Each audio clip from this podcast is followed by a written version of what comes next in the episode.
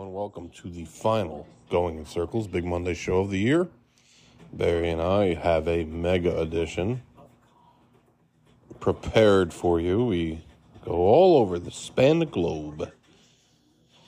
Anyways, you don't have to listen to all of it in one shot, but uh, we hope you do. So we'll be back in just a minute to uh, to kick off the final show of the season.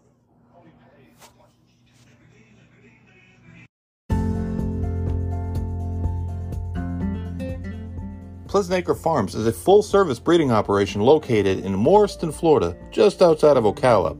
If you want to get involved in the breeding business in the Sunshine State, or you're already involved, Pleasant Acre Farms is really the only place you need to know. Joe and Helen Barbazon, who are just great people, do a fantastic job taking care of your mare. Uh, they have a solid roster of 13 stallions with a really diverse group of pedigrees your mare will find a match at Pleasant Acre Farms. Currently, the star of Pleasant Acre Farms stallion roster is Neolithic, who is by far a runaway winner of the freshman stallion of the year here in the state of Florida. His son, Make It Big, just made it three for three, winning the $400,000 springboard mile at Remington Park, earning 10 points towards the Kentucky Derby in the process. Pleasant Acre Farms is your one stop shop for breeding in the state of Florida. Check them out at www.pleasantacrestallions.com or on Twitter at PAS Stallions. You can also give them a call at 352 528 2885. Pleasant Acre Stallions. Check them out.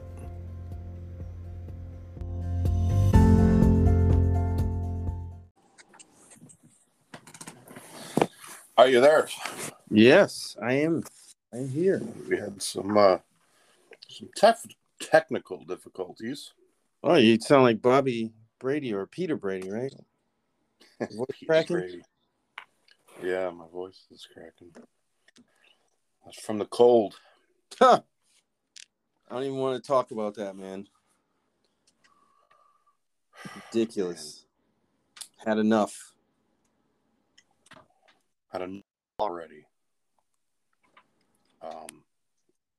Well, how was your Christmas? Merry Christmas. Merry post Christmas. Merry opening day at Santa Anita. No, Christmas is always good. Very fun this year, you know. Santa Anita was decent.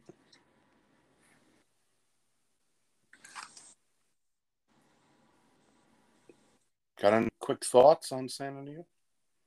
Say what? Throwing it out there, an open-ended question for you. What was the question? I didn't hear it. Like it's like a Larry King question. Do you have any thoughts on Santa Anita and its opening day? I have a lot of thoughts. All right. There, there uh, seems seems to be a lot of hot takes out there. yeah, hot takes on the crowd and the the racing is dead crowd. They they really got to stop that.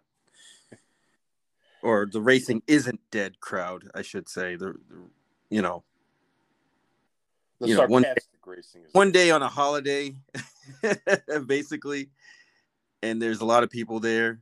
It was the weather was gorgeous. they're giving something away. Right. It's not they're not setting the bar for anything. I mean, until that becomes consistent, you know, the racing isn't dead thing isn't that You know, when Ed DeRosa did it a couple times, it was like kind of like haha.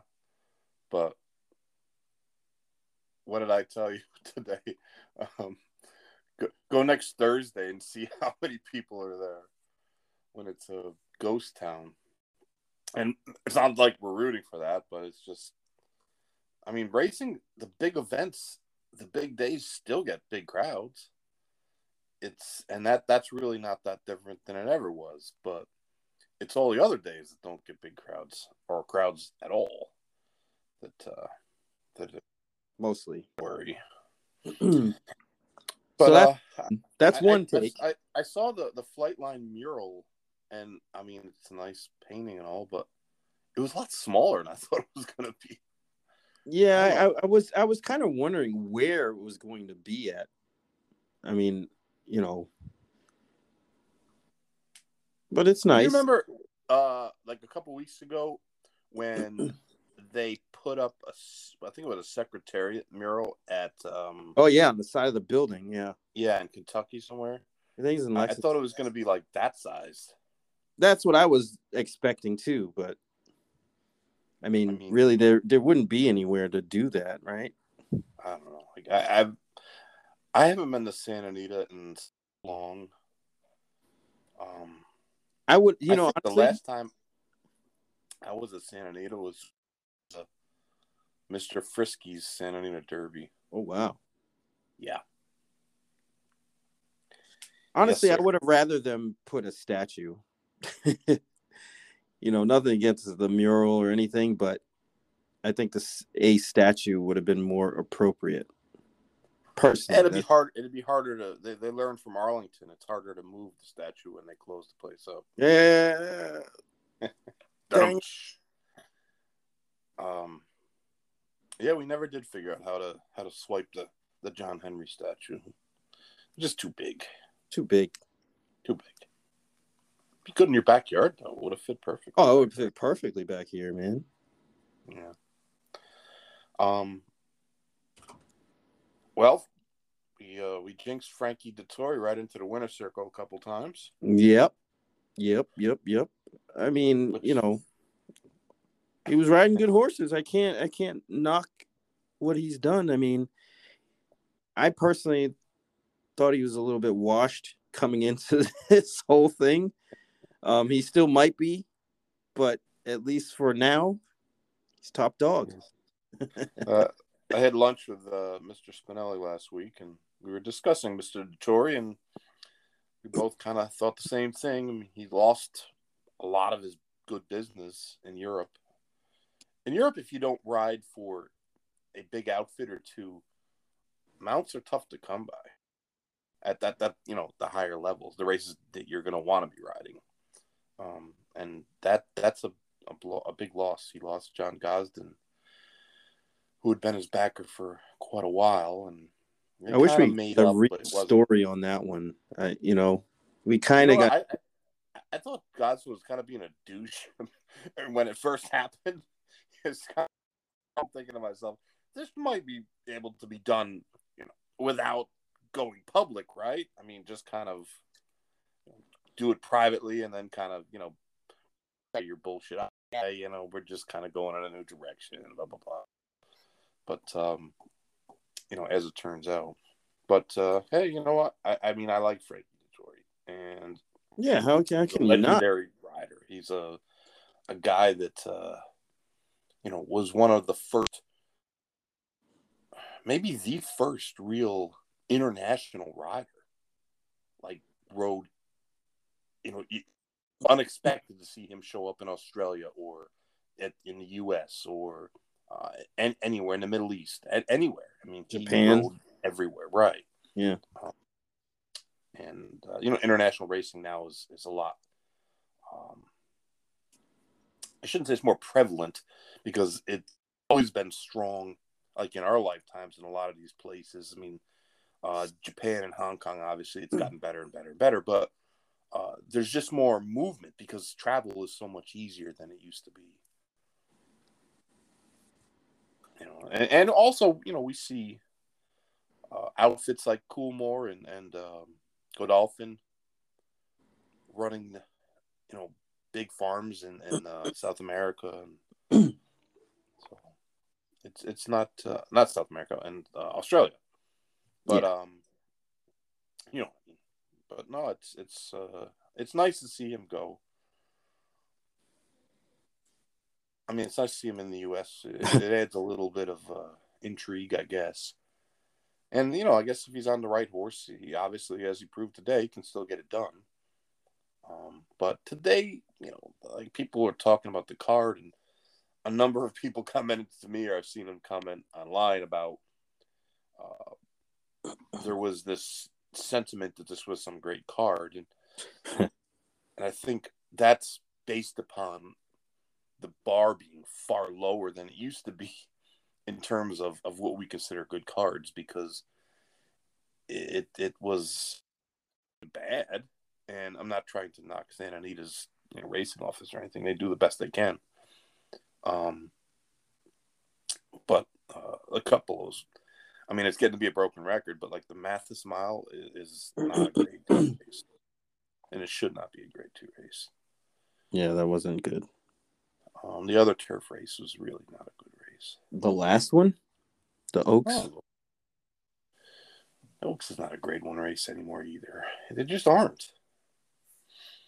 I mean, the the their first race today is a grade two race. Wait, how did it get grade one status anyway? Well, I think the Oaks got grade one status because at one time Cesario race. Yeah, Cesario. But it was also run in the summertime. Yeah. Not um, right. It was like Fourth of July, right? Yeah, not not not five days before the end of the year, which which is a tough time of the year. Um, though California always kind of operated on a different time schedule uh, on the turf, especially because obviously they have turf in the in the wintertime and in the East Coast. Um, there wasn't a whole lot of turf, and even the turf that we had back when California racing was a little more prominent, wasn't nearly as strong. But that that's kind of turned now. But this is, you know, we complain about this all the time. It just is what it is at this point. Yeah, I, I think people kind of got fooled by the stakes on that card and you know, on the surface it looked okay, and then you kind of dig deeper and you're like, wow, these aren't really good races. well, the first race was a grade two, and the field of seven, I think there was a scratch, um, had won a grand total of one graded stakes in 83 starts. That's not a grade two race. You can't Just off have a single stake winner right. in, in, a, in, a, in the race and, and call it a grade two race. It just isn't. Those races should all be downgraded. They should have downgraded 50 races this year, not not five. Right. And the five that they picked were suspect anyway. Well, yeah, they they they downgraded the Clark, but they upgraded the Stephen Foster, and you know, they they picked the one NYRA race. The the Jockey Club Gold Cup probably should be downgraded, not the the, the Woodward, but you know, that's the choice they made. And um, I, I you we we talked about the cigar mile, and my feeling about that hasn't changed. But um, but anyways, we don't want to talk about the same shit over and over again, even though that's what we seem to do. Uh, I guess I was gonna make a point to you, and and uh, I think I said to someone else on Twitter. I couldn't help it, but um, it seems like Bob Baffert's lawyer's claims last spring um, about his career being irreparably harmed by the suspension and the NYRA ban. He squashed that today, yeah. son. Today. Yeah, that, that, that seems like uh, that didn't exactly work out that way. yeah, not even close. he basically ran didn't like miss a clinic today. he got a swift tout home. Rule of thumb: always take the Curlin over the stallion by the with the Curlin's name in it. the Curlin will generally beat the the ride on Curlin. Just just saying. But that carried a lot of weight. There was a lot of weight on that horse at Florida. Got it done. I mean, he got yeah, a nice setup to decide, hey, let's have a speed duel. uh, yeah, it was easy money after that. Was. It was just a matter of which Baffert it was going to be. I, I thought it was humorous that, that Baffert complained that there's not enough grade one races. What? He, four, he had to run four in the La Brea. It's like, Bob, this is Sir. not a grade this shouldn't be a grade one race. There should be zero grade one races because it's not a grade one field. Then he tried to make it out like Rudy Rodriguez, of course, was the one to beat. That's scratched. Who, who was scratched? Hot uh, Well, out of the Breeders' Cup too. Vet scratched. Now, that brings the up an California vets point, probably the, the California vets are probably worse than the, the Breeders' Cup vets. oh man, So that brings up a good point about the grade one stuff and yes, sir. Taiba. Oh yes, Taiba. I thought Taiba ran well, won a grade one Malibu, right? Yes, But that wasn't a grade one field. decidedly not. No. So what do you do with that victory in the big scheme of I know you hate it and most people do or the awards, but they do kind of give us a gauge of what you know I don't we're doing care. here. I don't care. I don't care what people vote. I don't care who they vote for. It doesn't matter to me. I'm, I'm officially out of that conversation. I'm officially out of that loop. I, I don't care. Because think it's a little graded interesting. races, like saying a grade one to a grade two, it's all bullshit.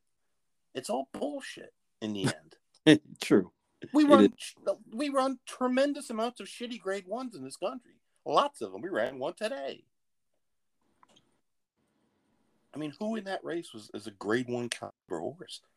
Yeah, the top two, and that's pretty much The, it. the winner of horse Right. who runs second's not a grade one horse. Uh, he ever shown he was a grade one horse? He ran a bunch against a bunch of cows this spring, and he won. He hasn't won a race since. And I thought he ran good. I was- thought he ran he- good. He ran good, but that's on horse. He held off Dallas Stewart's allowance horses.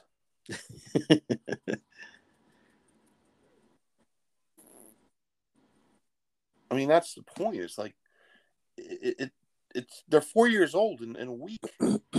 True. They don't have any credentials. They don't have credentials. Taiba's Well- the only legit grade one horse in the race, and that's the whole point of the graded system being screwed up, is because we know what a grade one horse looks like. Taiba's a grade one horse. There's no question about it. He's won legitimate grade one races. The rest of them are glorified allowance races and grade three horses. I mean, look at Messier. Eh? What a mess he is. Oh man, that guy. Well, I, it- I will. think I it's will pat interesting. myself on the back. I'll do a. I'll give myself credit for something. You remember when I said no chance, zero, that he was a cooked goose, because Well, the Santa said- Anita Derby was not a good race for him. That was a bad race for him, and he was only second because there was nobody else in the race but Taiba. When uh, uh, with the horse that ran today, when it went into retreat. oh, uh, Forbidden Kingdom, right? Yeah, and Apple Jacks couldn't come and get Apple anybody. Jack. And then who else is there? Nobody. The California three year olds outside of Taiba were terrible last year. I mean, to your credit, I remember you saying this at Gulfstream when we were there. I think it was the same day of the Lewis that we watched that race, right? Yeah.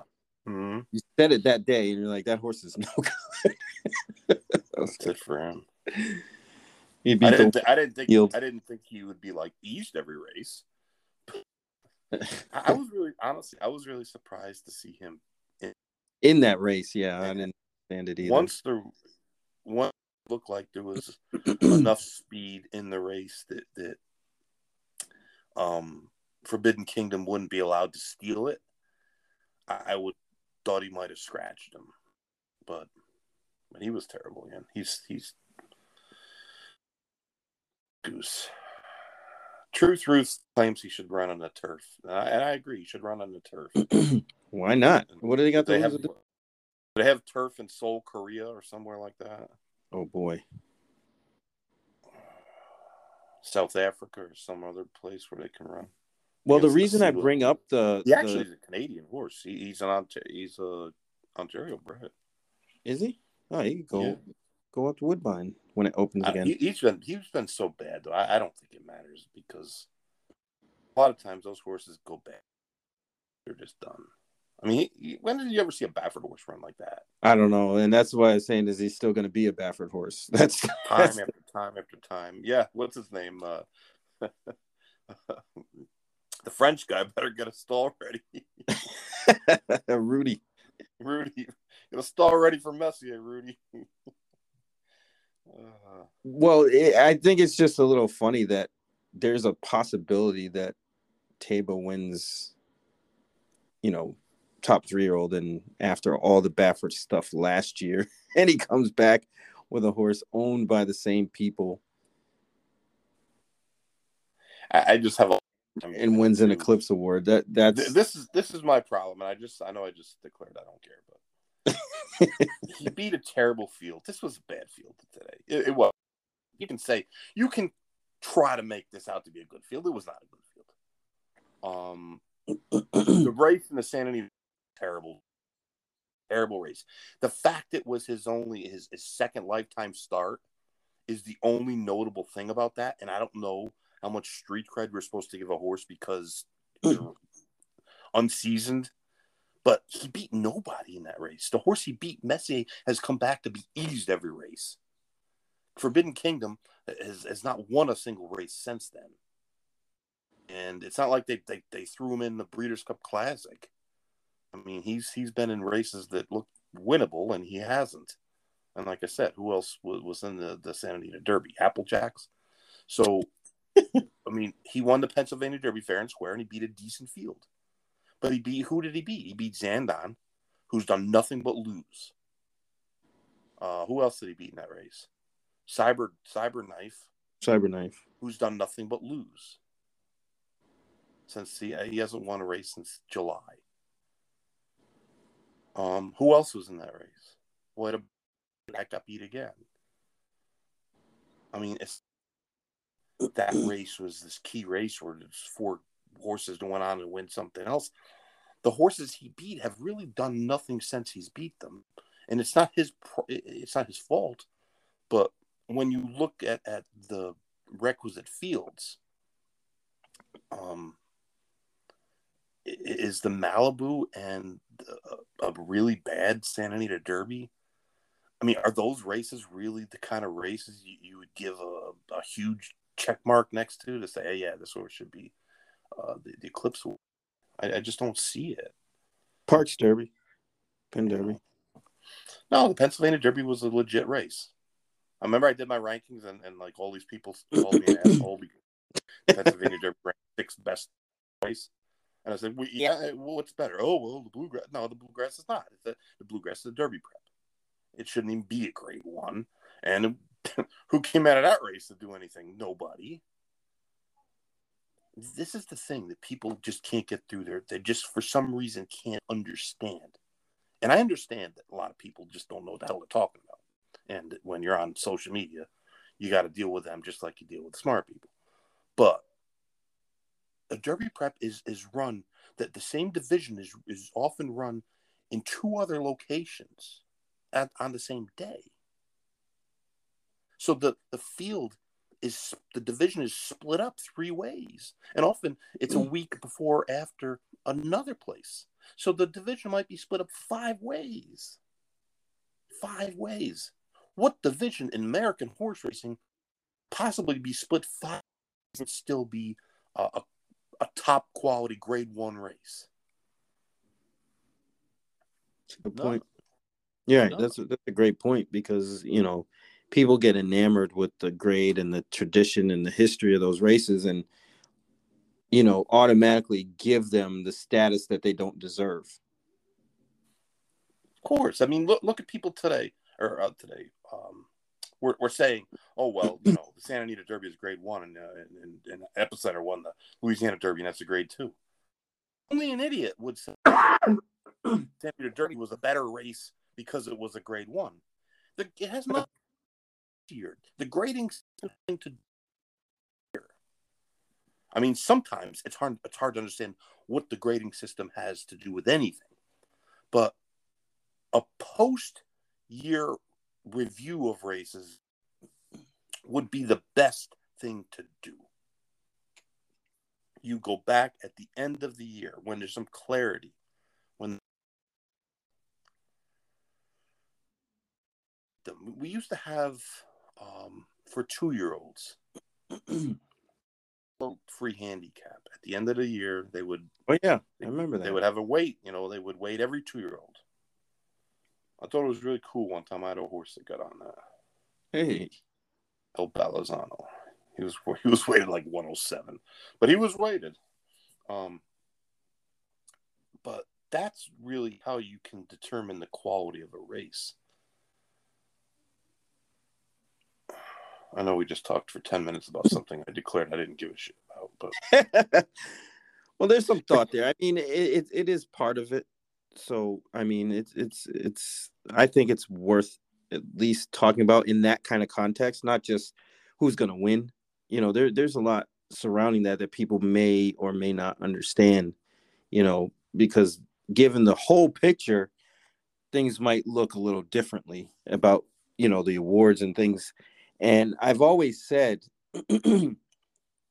or I have said in the past, that, um, you know, reimagining these things might be in order just based on the landscape of how the game's changed over the last 30 years. I agree.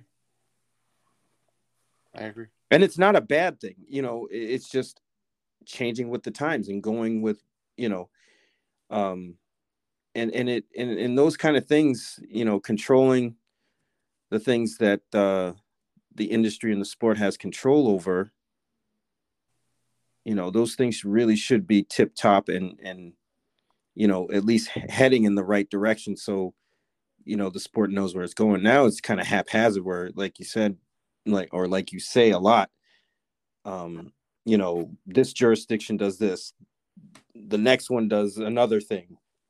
And there's no continuity between anything. And it's and it's really confusing you know especially for new people well there's no continuity to to uh, minimums on wagers how confusing it is it's confusing to to us and we've been doing this for 100 years yeah. When one track puts the payoffs in the dollar denomination, another track puts it in the lowest denomination, another track puts it in the two dollar denomination. I mean, it's we can't even and, and he's owned by the same people who do it differently. I mean, if I was in charge of a track company that owned more than one um, you know track, I, I, would standardize as much as I could. And that that would be that would be an easy thing. That that's just a, a software thing, you know, a video change. First thing I would do. I mean, that's that's a simple change. It doesn't even take effort to do that. Just decide, okay, let's make the payoff a standard dollar. And if there is a lower denomination, say it's a 50 cent bet, um, a pick four. Okay, you have a fifty cent pick four. show the dollar, but underneath it, show the fifty cents. I know it's just half, but what what what's wrong? I mean, like, how, how do you hurt anything by just showing both? But make my standard payoff to the dollar. And, and go from there, you know. But and it's it, it's hard to get done. Like someone was complaining today about, I guess the fairgrounds and Golden Gate went off at the same time, and yeah, they did a couple of times. Put uh, put the split screen up, which of course just pisses everyone off because then no matter which race you're trying to watch, it you're seeing it in miniature. Um, but I said, you know, the real problem is TVG. The real problem is tracks being incapable of of splitting the times of post times. And we're not talking about pushing it off 10 minutes. There's no nationally televised race. So all the excuses we hear uh, weren't really valid. Well, the, the funny part about that is, is they probably were, weren't supposed to go off at the same time anyway, but with post drag and whatnot, that's exactly what happens. Yeah, but nobody post drag like Mohawk today. oh man, that was that was like a what is a half hour drag? No, no, man. The eleventh race. Now they had a, a mandatory payoff in the Super High Five, which is in the twelfth race, and it's Boxing Day. So uh, happy Boxing Day to all the, the Canadians, and I think the British. I don't even know what Boxing Day is, but no, you don't want to know what Boxing Day is, dude. It's a, it's a holiday, and I don't think it has anything to do with Floyd Mayweather. No, it does not. It's pretty um, big. But the eleventh race went off at five eighteen, and the twelfth race didn't go off till like six ten. It was it was like a derby like like um, gap between the eleventh and twelfth.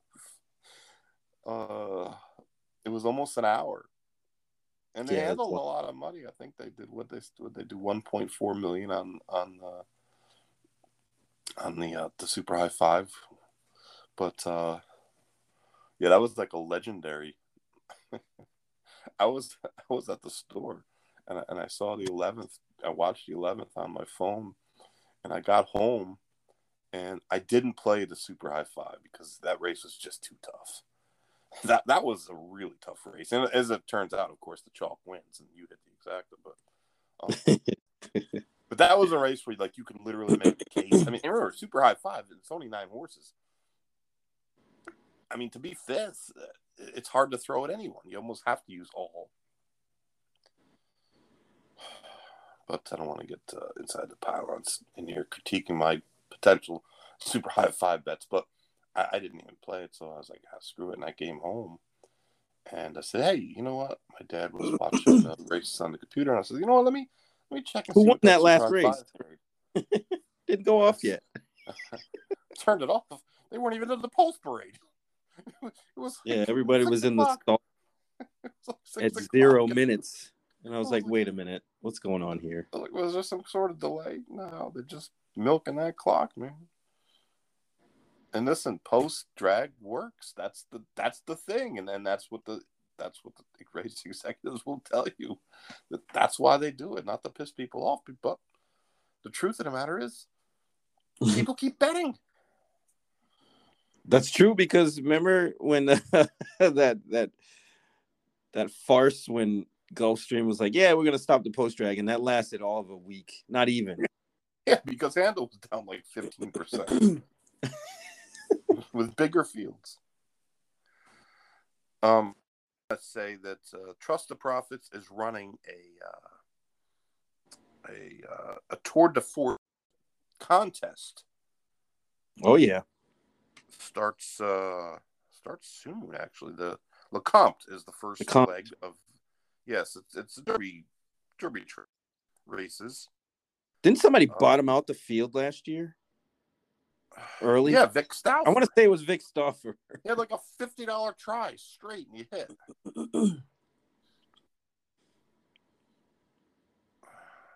I wonder if he's gonna be back. Um, well, actually, got uh, it's it's fifty dollars, and uh, I think they're up to 57, 56 people as of this morning. So it's up there. Ed DeRosa is in there. Okay, okay. It hasn't it hasn't paid yet. uh,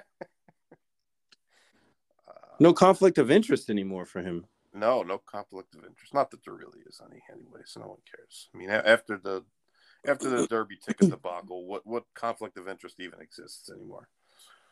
um, but no, people, you should check it out. It's fifty bucks. You get a hundred dollars mythical wager on each of the races, and you can bet basically whatever you want with the hundred. Um, you know, you want to bet fifty to win on two horse, straight hundred dollar try do whatever you want. So it's interesting. Last year, my biggest problem was uh, I actually had a couple winners, but then I forgot to put my picks in for like seven consecutive weeks. That, that, that'll hurt. Yeah, that that put me in the uh, in the hole. Um, I didn't lose any money, but that's the thing is, if you don't make a bet, you, you don't lose the money. So, or something like that. I can't remember. But there's some people you you're gonna want to beat.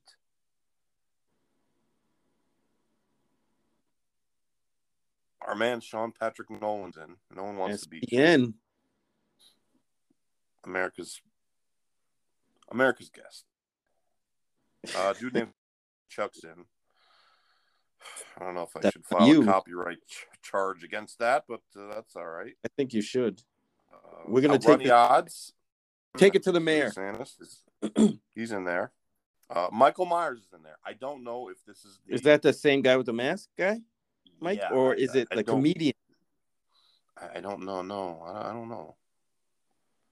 So it's either Uh, a guy named Juice comedy. Almighty. I don't know if that's like Navarro Juice or like OJ. OJ Ooh. Simpson. Um, Jimmy Johnson's in there. I don't know if it's the car driver Is that the driver or the or coach? If it's the coach, he definitely wins best hair. Uh, who else? See, our boy, he's there. He's in. Okay, okay. Andrew Champagne is in. The the the, the soon to be married Andrew Champagne. Champagne room. make, making an announcement. Congrats to him and his uh, his wife to be. I think I don't believe in the institution of marriage, but uh, hey, you know what? Uh, do what you Not need to do. Oh my my God, Jim Terry is is uh, is made Another an one. announcement this weekend. Yeah, Off the I've- market. Look at all these I've- all these eligible bachelors just getting off the market. It's crazy. I got Jim, man, we, we used to we used to be capital OTB in Albany when we were like sixteen. But uh, now he's uh, he's jumping in the deep end of the pool too. So congrats. yeah, Christmas was uh busy. To say the least. Yeah, man. Hey, listen. Some people like married. You like married. Look, you're you're in good. Oh yeah. Yeah, I probably would die otherwise. So I'm I'm I'm I'm okay with that. And uh, for me, uh, I, I was married and, and almost did die. For a whole different set of reasons. Death by machete. You'd be surprised how quick you are with a machete, person with a machete is chopping it at you. Hey man, you used You to play basketball, so I know you got it in you. I may not be uh, Usain Bolt, but I'm at least Ben Johnson without the steroids. Side to side, your your lateral movement is just as good as anybody. Yeah, yeah. Move them feet. like Super Mario Brothers.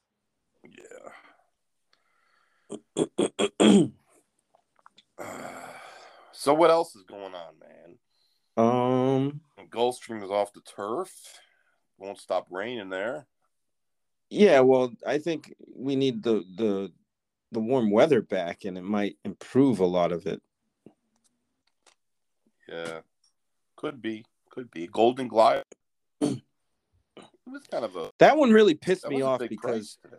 Yeah, well, he was 20 to 1 morning line, went off, ended up crossing the wire first at 10 to 1, which was kind of absurd because the, the horse definitely had a shot. And it pissed me off because I I had the intention of playing that horse and I fell asleep and I was like, yeah, he probably won't win anyway, so I'm not missing anything. And then I wake up an hour after the race and I see, you know, Andy Serling hit, Sarah L. Bowie hit. I think David Aragona tweeted out about it. And I was like, man, I missed it. It's tough when you miss horses like that. At 10 to 1, you don't get those opportunities like had- you anymore. He was he was really good as a two year old. But I think- Woodbine on, on the poly or on the Tapeta or whatever the hell it was. yeah, I think on the turf, they had the number right. right. Off the turf made much more of a better situation for him. because he he raced in some odd choices. Like he ran into Belmont. that I thought was a strange spot for him then. I thought he ran good in the in the Tampa Derby. Yeah, And he the same got too day. far behind. That was Right, the big and- problem. He just Yeah. lost too much ground. And I guess on Gulfstream's Tapeta you can close again. Two weeks ago you couldn't, but now you can. It was fair. I, I'd say it was it was fair over the last few days, but I expect that to change with the warm weather coming back, at least slightly. We'll see. It's hard to gauge, man. It's it's just weird. I see why there's no synthetic in warm weather places because it's just it's weird. Yeah. yeah, it's supposed to be better when there's moisture too. So that's there has been plenty of moisture in uh, the South Florida area. But do they water it? I don't know. I don't know what they do. Hmm. Beats me. Because I'm out, you know, in my head, watering it would do nothing because it's supposed to go over that wax coating and hit the bottom and be out. But it Yeah. always seems like whenever it rains, it changes. So I don't know. Maybe I have to read up on it a little bit more.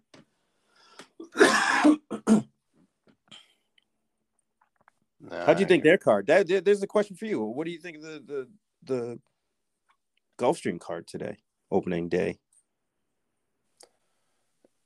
It would have been a lot better if the races had stayed on the grass. I'll put it that way. Okay, that's fair. I mean, and I know that's not their fault, but No, that's that's fair to say. I mean, I mean, it was all right, I guess. What, why? What was your thoughts on it? yeah, it was it was it was okay. I mean, it didn't have the stakes appeal that the Santa Anita card had, but it was actually kind of a little bit better. yeah, you know because it, it it didn't have that and and you weren't you know subject to humongous standouts in those graded races that won so from a betting perspective the gulfstream card was slightly better in my opinion but I uh Parks is canceled training and racing for tomorrow. what it's supposed to freeze again or rain snow what what we got I don't know, to be honest. freeze Not sure what the problem is. training too Yeah, that's that's odd it is odd. and and before you know, like I mean, it's just supposed to be cold, but that's not anything new. right, not I mean, tomorrow they're they're calling for, um, you know, noon, thirty three degrees and sunny. what? I don't even know what that doesn't even compute in my head, bro. I, I don't know why they're canceling. Thirty three degrees. I don't even know what that is. Well, it's not it's not usually cold enough to cancel. no, because that's that's actually on the warmer side. See the Mohawk horses, they're racing in the snow. It's 20 degrees and it was like nothing. It was like nothing, man. Uh, it's hard to believe, but uh, it's almost over, man. 2022. In the books.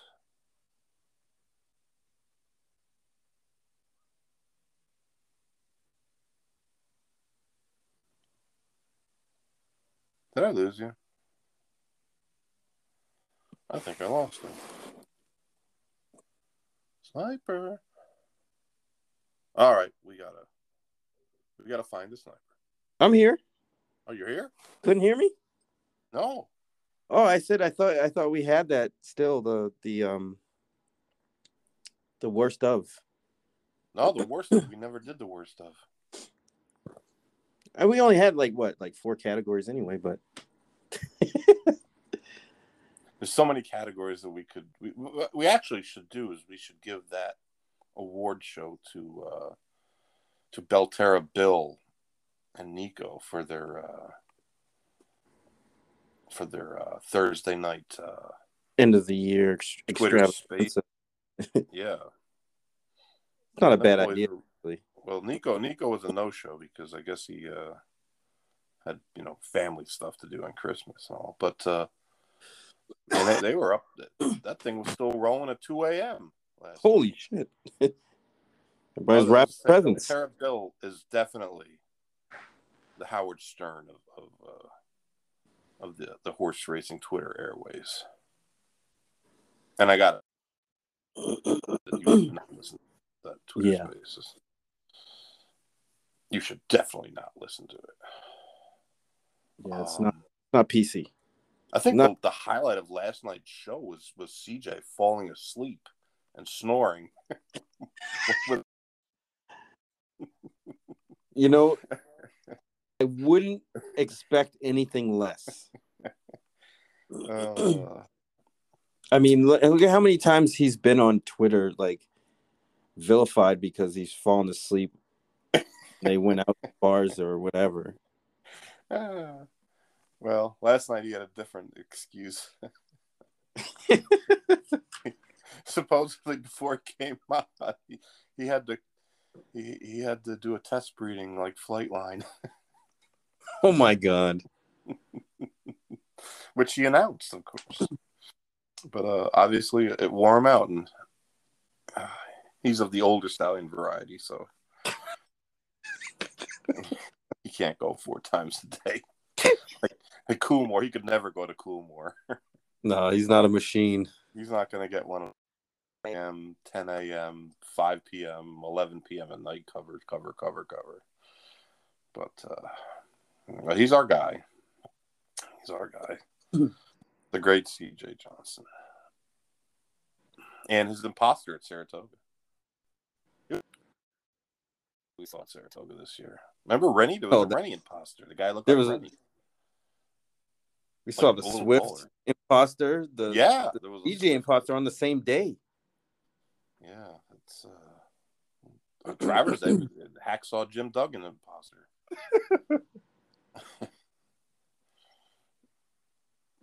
but cold. I'm not gonna lie, it sucks. Dude, I'm like getting sick. This is ridiculous.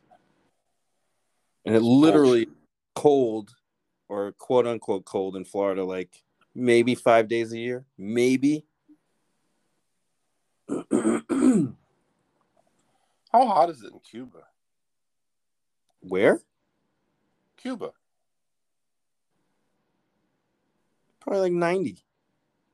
It's 66 in Savannah, in uh, uh, Havana right now. yeah, but it's nighttime. Tomorrow it's going to be 73, and Wednesday it's going to be 79. Thursday Yeah, that- 84, Friday 86. Right. This is it's cool. Maybe that's that's the move next winter. Cuba, Cuba. Imagine you and your dad trying to play races from Cuba. My dad would come up with a list of horses to bet.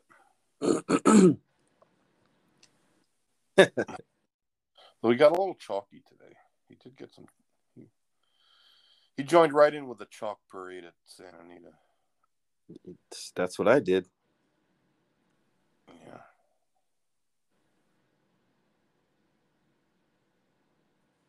Times you got to chalk it out.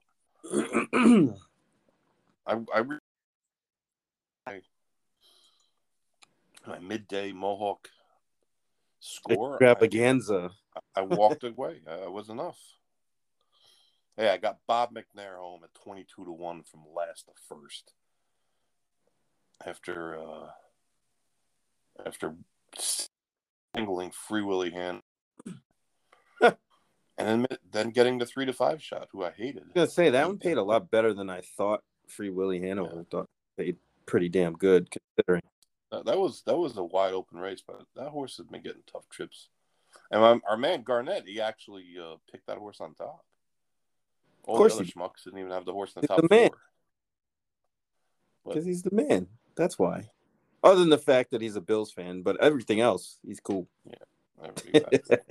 he hates Yankee fans, which is something that's uh, endearing. That's he was what. at Saratoga. We saw him at the we saw him at the harness track. yeah. That's right. Him and his son were hanging out, right? Yes, sir. On their way back. On the way back, but um, I remember. You know, it was you have these weird memories sometimes about things that you like. You don't particularly know why, but I, I remember the display handicap always used to be like one of those races that I, I think I, I made a big score on it when I was a when I was in high school one time, so I decided I knew how to handicap a mile and you know seven eighths races or however two and a quarter miles, however long it was. It went around like twice. Um, but I remember it used to be like the the New Year's Eve special, and it was always on, and the Sun Bowl was always on New Year's Eve too. And don't ask me why I remember that, but the Sun Bowl from El Paso. The It was Sun the Bowl. only bowl that C- CBS covered college football, but they didn't do any other bowls. They just did the Sun Bowl, and it was always on New Year's Eve daytime in the afternoon. And the display handicap was always run, uh, or at least it was many, many times was run on. Uh.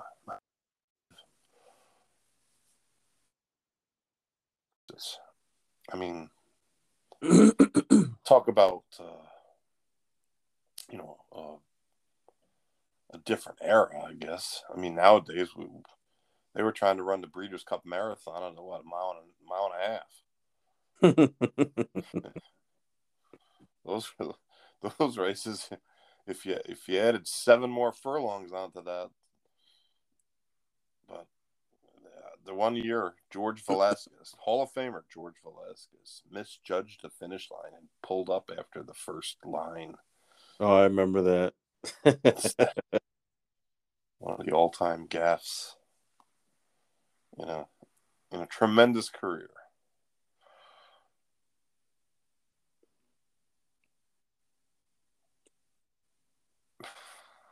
But they're gone. Um, Is he in the Hall of Fame? yes. Oh, yes. He That's what I was. He I was. was- I think he was elected as soon as he was eligible. Yeah, that's what I thought too. But He, he won like 40 grade one stakes one year, something 40 graded stakes. That was the record for a while, like 40 or 44.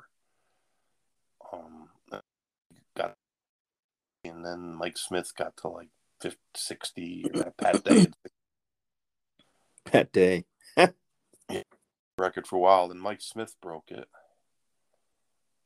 Um, that was a while ago. That was nineties. I, I read what I, where they were talking about um, when they had racing on Christmas Day, and I was at Calder the the last year that they had 1994. Uh, that was the last year that uh, Calder ran the Christmas Day, or they didn't run the handicap, but they ran on Christmas. So they used to run a Philly turf race on on a stake.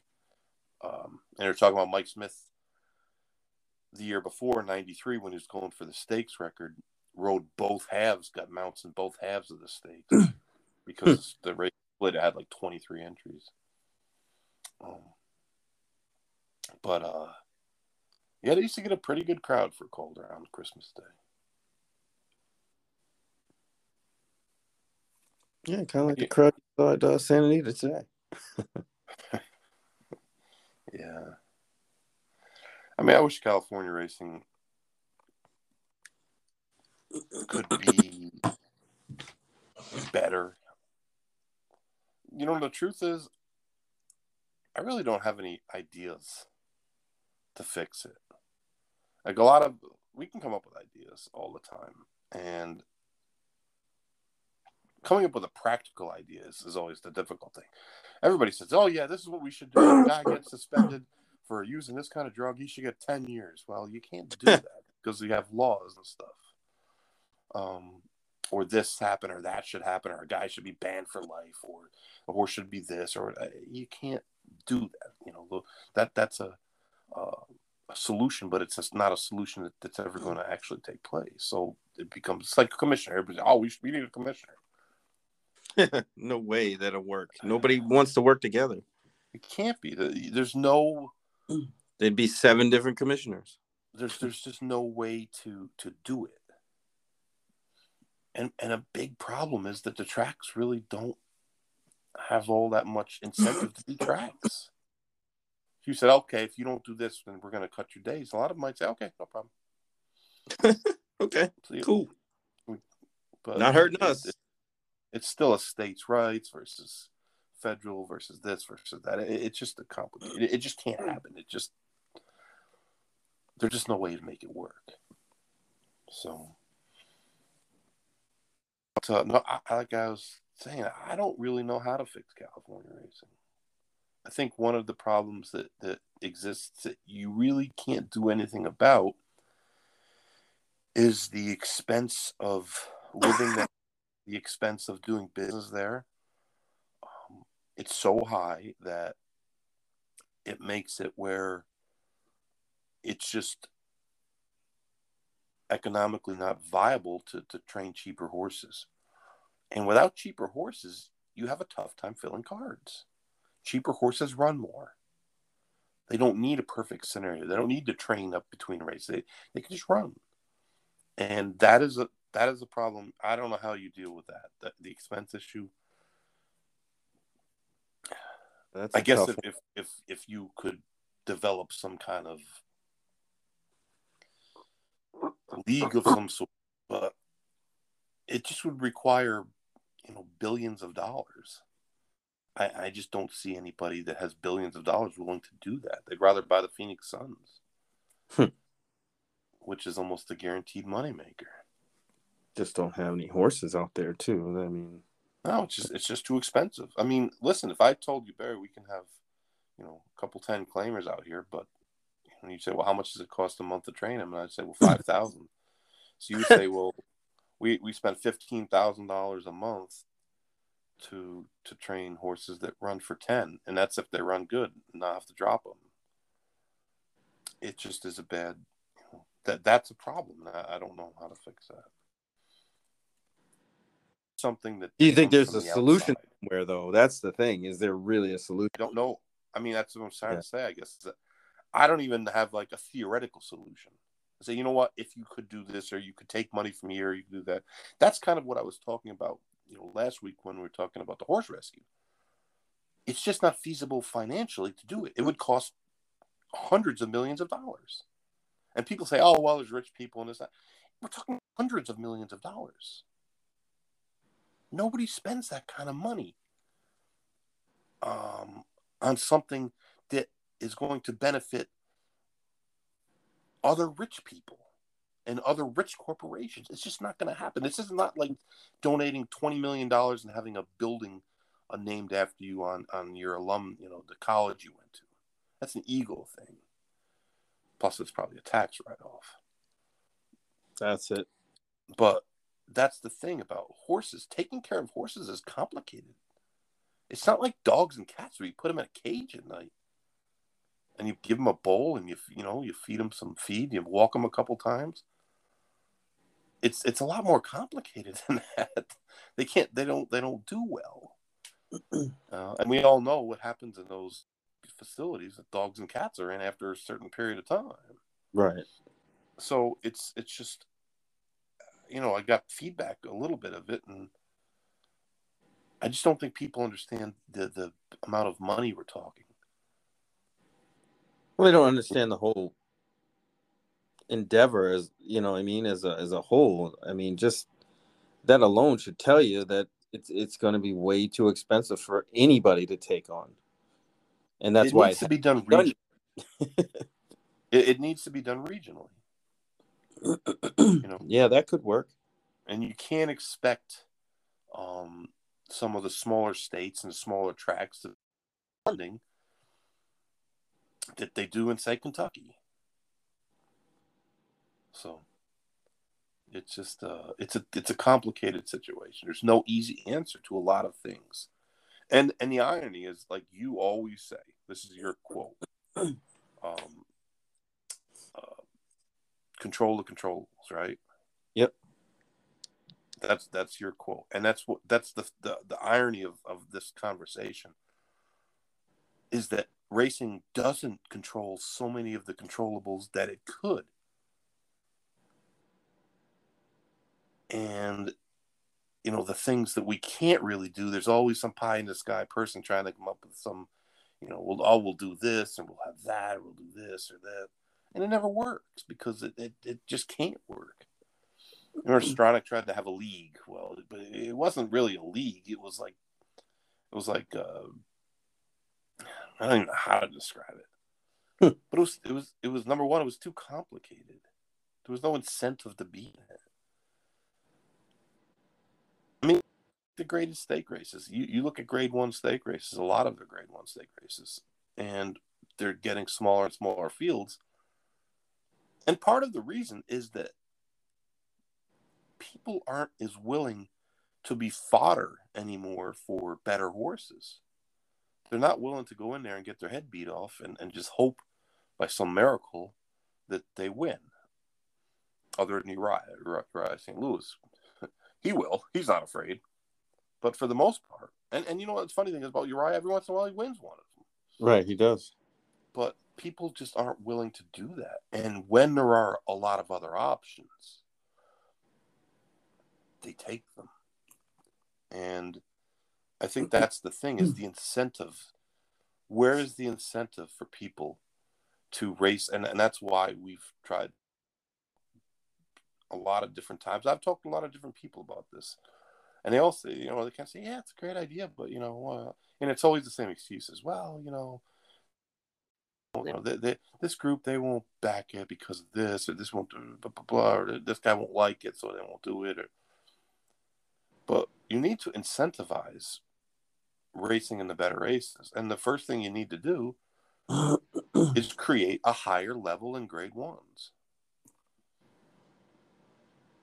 And you would think the people would the breeders would want to go for it you think the tracks would want to go for it you think the top trainers who would probably win 95% of those races would want it, the top owners, because you're creating another category, a higher category. But I know the first, You know, you, you know, the I- first, the first that. complaint would be, oh well, you're you're downgrading the grade ones. Oh, no, you're not. You're just upgrading the grade, the top grade ones, and I'm talking about like 20 four or five races. 15 races Right. total for the year. You know, the Triple Crown races. Some of the Breeders' Cup races, not all of them, some of them. Like the Breeders' Cup Dirt Mile does not need to be a top tier race. It can be just a plain grade one. Because it's an afterthought race. It really is. So why can't you know, like, just name it Elite One or an Elite? You know, you got Grade Three, Grade Two, Grade One, and Elite. Elite races. Because, Or- there'd be somebody that has more power than they really deserve would would not like it because they either didn't come up with it or they'd find some stupid reason not to like it and then everybody else would go geez you know if he's not for it i can't get behind it and blah blah blah and then we'll, we have what we have So remember is there's no way to change that mentality. no that, At that's all. a hard thing to do and that goes back to leadership. There's no real leadership in this business. There's no real leaders. You can't name one. And that's that's unfortunate. That's unfortunate. But believe me they they would they would find a way to say that that would be um you know that would somehow make grade ones lesser even though La Brea today is the same caliber of race as the Kentucky Derby, even though they're both grade ones.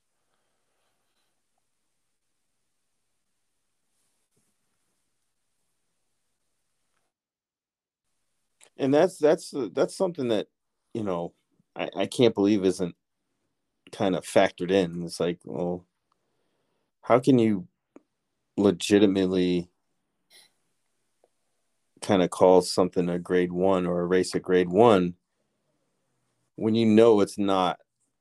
And you know and and comparatively other grade ones.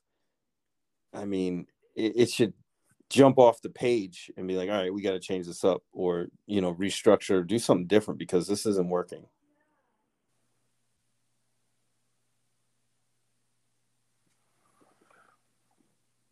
The bottom line is if this is going to be better for racing, then we should do it yeah yeah. and not let anything get in the way, not let stupid rules or international bullshit. I don't care about the international bullshit. I don't care. No one cares. The amount of people that, that, that, that, that are affected by that is so small. It, it's it's it's it's ridiculous. Well, if, the, if they're if the if the, the the graded international, tell them, uh, listen, we're doing this. We're America. We're bigger than you. We don't give a shit about you. And they would say, oh, uh, what country is bigger than America? None. We have more racing than everyone else. These other countries are, are, are relatively small. They have racing, they have plenty of racing, but they don't have you know, 20 tracks in the summertime. We have 20, 25 tracks running during the summer on three different uh, time zones. We're a huge country. We run how many damn graded stakes? 700, 800 graded stakes. Damn. And you know what? You guys ought to do it too.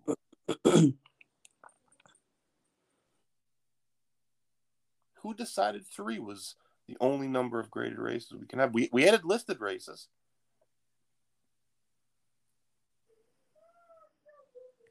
Just do it and stop with this nonsense. Well, I guess my question would be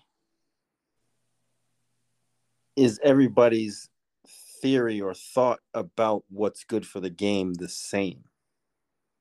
No, it's not. A lot of people who have, like I said, undue power in this business, they have no clue about what the hell's really going on. They have no idea. Look at HISA. I'm not talking about HISA tonight, but look at it. It's a mess. And everyone keeps saying, oh, well, but, oh, well, but, oh, well, but, oh, well, but what? It's a great car, but, you know, it's got a broken axle. But, hey, it's better than, the, uh, you know, the other better July. than the, yeah. they don't understand. They don't understand. They don't understand. I mean, nobody understands how to run a gambling business in this gambling business. or at least not the horse racing side. They got the casinos. Yeah, they they they, they all they contracted that all out. Nobody runs their own casinos. They all it's all leased out or they partner up with a casino company. That's really what a lot of the tracks should do. They should partner up with racing companies, get racing companies on. I think that's that's just one of the the real problems that that we do have more than needing a commissioner or, or, rules to be the same or any of that other stuff, which is just it, it's an issue, but the the level is is greatly overstated. I with different regulations in different states, and it was a pain in the ass. But you fixing that for for trainers that doesn't make the game significantly better. On a scale of 1 to 100 it might it might move it up 1% and and the only reason i'm even saying 1% is because it might cause fewer uh, stupid positives because uh, uh, one state has a drug 72 hours and one has a 96 hours. And they or they switched the they, they switched the the rules and didn't tell anybody which is you know a couple states are famous for doing that. Hmm. but um you know across the board regulation uh, being the same i mean it should be but if you're in the races you're not going to be able to tell. I've said that so many people have said, man, we went from being able to use unlimited anabolic steroids, like any wanted, at any time, at any, as much as you wanted. And it wouldn't make sense to do too much because it, it, it you know works against you. But there was no regulation on the things, none, zero. Until they stopped them, they banned them basically everywhere. And the racing on the track looked the same and nothing changed. The same guys won, the same guys lost. The horses went the same way. There was no there was no difference materially from the outside. Like within the business, with if you're training horses, you would see a difference because some horses would take longer to recover because they didn't have the benefit of, of, of artificial, uh, you know, enhancement. Recovery times would be slower than they were before, just like a human athlete. Right. I was going to say. I'm not, I'm not saying that you should. That that's not the, the topic. Isn't whether we should have them or shouldn't have them. But I'm not, I'm fine without having them. I always thought it was just ludicrous that they weren't regulated. But there's no real difference from the outside. It's not like it's going to change the way horses run or uh, it's going to level the playing field. Or uh, every time you get a you get thing, you you unlevel a playing field because the people with more money are able to do more things. They're able to do spend more money on therapy and herbal medications and experimental things and this and that and the other things that the lower level people can't afford. And that's just the that that's something that many in this business at the upper crust don't understand. They don't get that. They think, oh, we'll take Lasix away and you're level in the playing field. I laugh. It's a, nothing could be further from the truth. You, you're, you're unleveling the playing field because Lasix cost 25 bucks and it worked. And it worked the same no matter if you were Todd Pletcher's horses or Chad Brown's horses or a guy with a five claimer at Parx Works the same. There's no better Lasix. There's no there's no uh, uh, Lasix Gold. there's no uh, uh, you know special. It's the same. It's the same for everyone. And well, it was, I could... and it was effective, and and it was actually something that leveled the playing field. and when you take it away, then the people that can send horses hyperbaric treatment and and whatever other you know treatments that they're going to do. I've heard, I've heard ultrasounds on horses' lungs and and all this other stuff, which cost a lot of money. That gives the advantage, of course, to the, the bigger outfits. And they they at the at the point in this game when they least need an advantage every sport, not you know, we're not really a sport, but every sport out there has worked to create um, a competitive balance. Except horse racing, we we've done the opposite. We've helped out. We've helped out the bigger outfits. We've given Alabama twenty five extra scholarships. And then we're surprised so, when Alabama's in the title game every year, except yeah, this year. Because they got the best players. Yeah, of course. Um, like, how many times have we said it? The, the best trainers always had good horses. Yeah, that's true. They just didn't have all of them. now they got all of them. Mm-hmm. Well, there's two things. How did NYRA or New York Racing survive so long without it? Eventually, they couldn't. They had they gave in. Yeah, they had they gave in eventually. I remember, you know, because Mr. Phipps didn't like it. that was the only reason it wasn't yes. there. Essentially, essentially, yes, that was the only reason. And then, secondly, I know myself personally, like coming up, you know, learning the game and understanding Lasix. I thought it was a slight performance enhancer obviously I wasn't educated. Now I know the difference, but back then, you know, and it didn't make a difference to me. It wasn't like, oh, you know, you know, it just improves this horse by, you know, 20 lengths or anything like that. But even in in like handicapping books, I've seen the notion that or or at least the insinuation that it it, it is sort of a performance enhancer. But I think a lot of that has to do from the, you know, reading the past performances perspective, not actual in practice physical science point of view.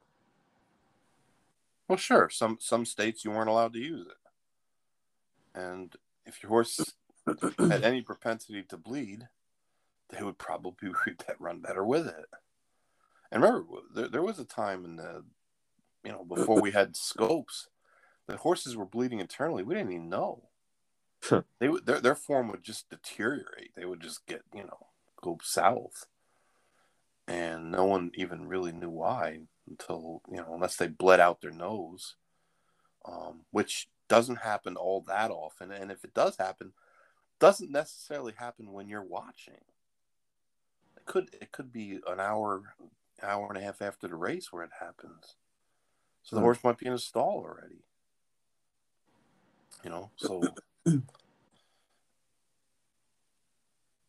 I mean, you can have arguments for or against whatever, but it got to be political. It gets screwed because politics suck, and people that are like obsessed with them, they suck. And because they, they're never to, they get stuck behind the wall of their side, and then they never listen. I, I just think so many of the things that have been made against horsemen. Um, like you know, see people last week. Oh, well, what's the horsemen's plan? You know, the horsemen aren't supposed to have a plan. the horsemen are the horsemen. We're the regulated. We're not the regulators. If you put a stupid rule, I can tell you it's a stupid rule. But why should I come up with the rule? Because if I come up with the rule, you're going to say, oh, well, you're biased or you're this or you're that, which is all bullshit, of course. But that's the thing. It, it's we're not supposed to be the regulator setting up a plan, coming up with a plan. We're supposed to be involved in planning the plan. That's what makes sense, and that's what uh, a, a real industry would do. But that's not what they want. It's all a lie. It's about power and control. And that's just the way it is. You know, is, is there anything we can do about it? Not really. I mean, I mean, what can we do? You and I, nothing. No. Bitch about it. And I'd say I've seen a lot of people in the last few months switch their opinion and say, you know what, this isn't what what we were this is not what we were so and it's not. It's not. And even with all the issues no one ever reached out with an olive branch to say hey listen let's have a meeting let's get together let's bring a a, a, med- a mediate and and spot and you know not be all um, you know don't get all emotional just talk about the issues put it on the table, you know. But this is a small business if you really think about it. We're not like the uh, the National Restaurant Association where there's 50,000 restaurants, uh, racetracks, and, and, and horsemen's groups, and, and uh, the HISA people or whoever. I mean, there's not that many people. We're not talking about a thousand people. We're talking about a room with, with 15 people in it. And nothing has to be formal. But they bring in who they want. They bring in the people uh, they're you know they're approved. They made a list of people to represent the horsemen. They made the list. Yeah, that's that's ridiculous. Can you imagine the NBA owners saying, "Okay, uh, we'll negotiate with you. Pick the guys that we want to negotiate with." They would be like, you, you, no, we have a union. We'll send our own people. And we don't have a union. Horsemen's groups are not unions. They're not. They're not in, even close to unions.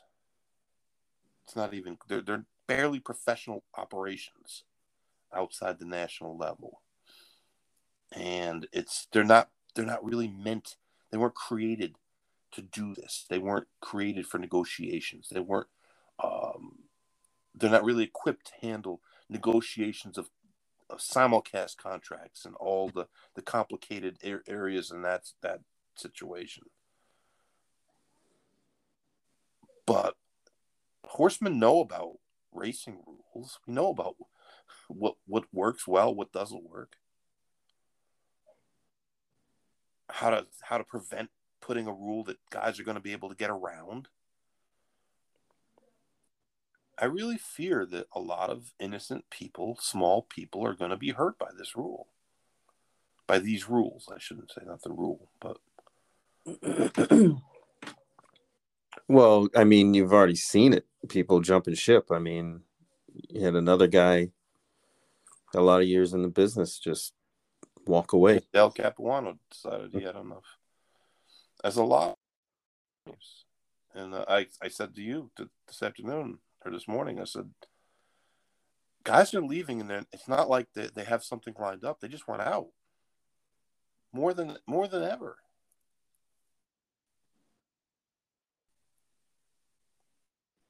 Because the it, it's so it's just so hard to do business. Period. It's hard to get help. It's always been hard to get good help.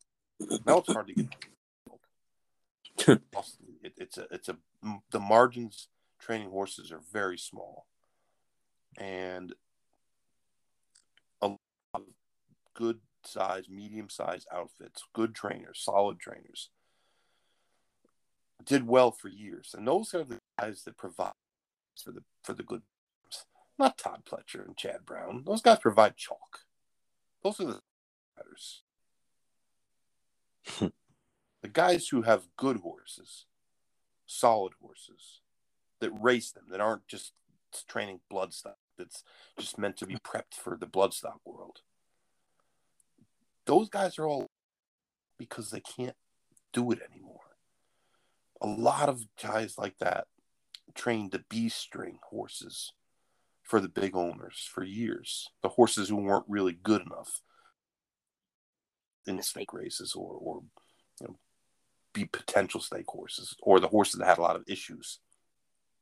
You know, and maybe a, a you know smaller outfit could give them more time, be more patient.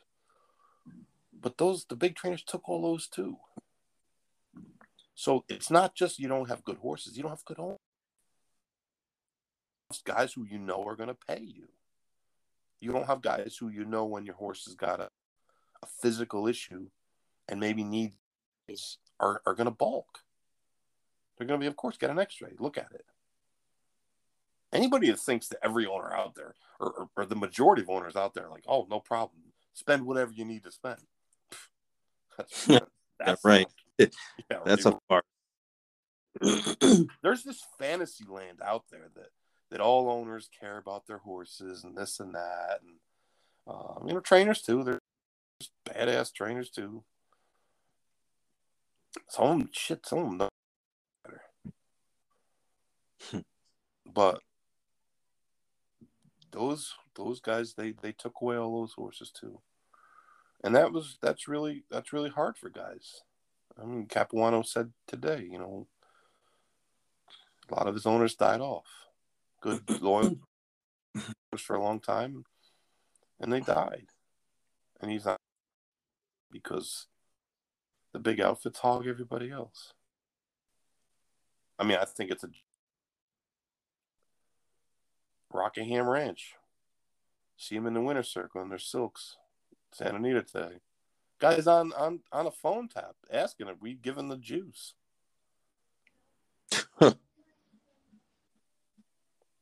but but every but all the Heisen supporters, where where are they? Including the racetrack that that horse is running at big Heisen supporters. Guy's on video or is on audio. It wasn't a mistake. He can't claim he didn't know. Of course he knew. He was asking. He's asking about it. he, wanted, he wanted to make sure. Nothing to see here, though. I think it's funny that everybody wants to throw stones at uh, the guys who got put in jail, but there's guys who are standing right next to him in the win picture, training horses, no problem now, winning it at high percentages. I guess a coincidence, right? Just a coincidence. What what what happens to them? Nothing. They get more no.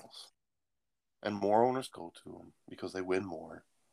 And in the end, all the nonsense that we people on Twitter talk about is it's all bullshit for the most part. Right, bunk. It's it's not relevant. And man, it's all economic. The owners want to make money. The trainers need to make money. The tracks want to make money. The breeders want to make money. The sales companies want to make money. And in the end, that's the bottom line. That's the bottom line. And the interesting thing that at some point in the future will probably be the topic of a university business class and how to screw up an industry, using horse racing as an example.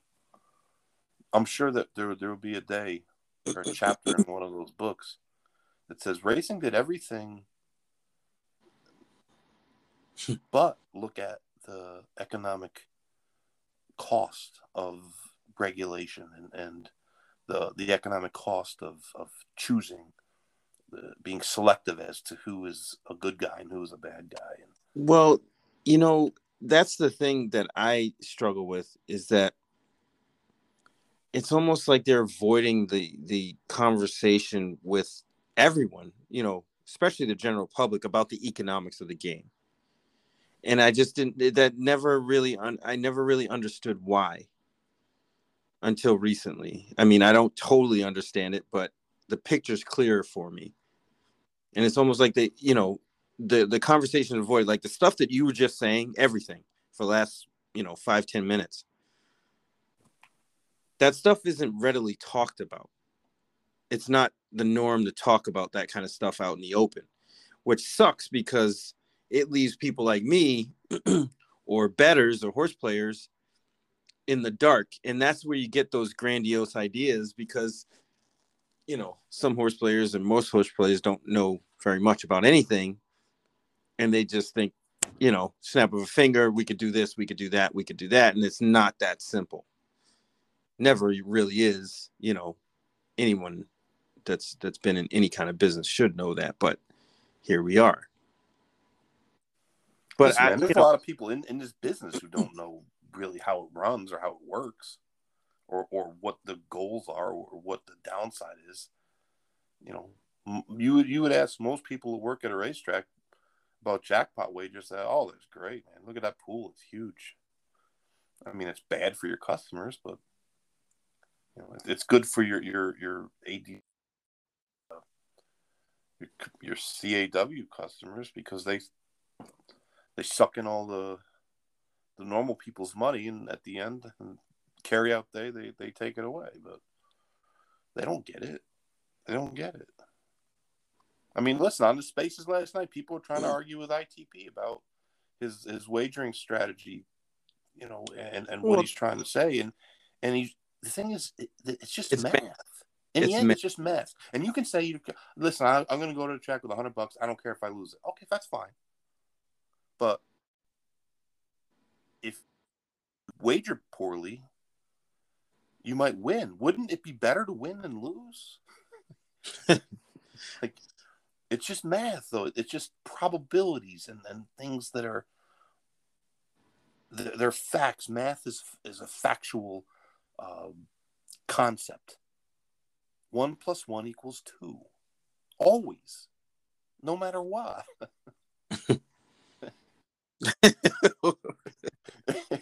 Twitter that will your have you opinion? doubting that sometimes. I'm sure Swift will say, you know, like math is all you know, bullshit. Guy, guy was trying to say Luka Doncic's overrated. Yeah, he's overrated. You sure he's overrated? He's he's going to be in the Hall of Fame in five years. But it's uh, it's just strange, man. It's just strange. I just wish it would stop raining in South Florida. Yeah, you and me both, bro. It's rain. It's raining there right now. Yeah. in Hallandale. Rain forecast for the next hour. It's supposed to rain all the way till tomorrow morning. Which is bizarre because it hasn't rained up in Daytona in like a week and a half. Spaces tomorrow, by the way, eleven o'clock. Oh yeah, Our boy Squid's got it scheduled already. I know he's excited. Uh, I saw the tweets. He, he's excited. Yeah, he's uh, he's off the layoff, Squid. Oh man! Shout out to our guy Stuart Morse, agent extraordinaire, consigner, and all around great guy. Had a had a little bit of a stroke the other day, and uh, Stewie's in his early fifties. Um, he's not not a you know not the kind of age that you would think that something like that would happen, but uh, thankfully he got himself to a hospital and got checked in. Good man. Spent the the weekend there, and I think he's moving to a a rehabilitation center um, today or tomorrow. So try to get him get him back, uh, get him fixed up, get him back out there. But uh, Yeah. it Definitely. was uh, it was it was a little eerie because um, I saw him at the Saratoga sale, the October sale. Uh, Fasig-Tipton the New York-breds, and he'd been telling him telling me about his mom because his mom had had a stroke this year, and he was telling me how good she was doing and uh, this and that, and to hear that he had Damn. one was like that's crazy. jarring, a little jarring to to the system. But, uh,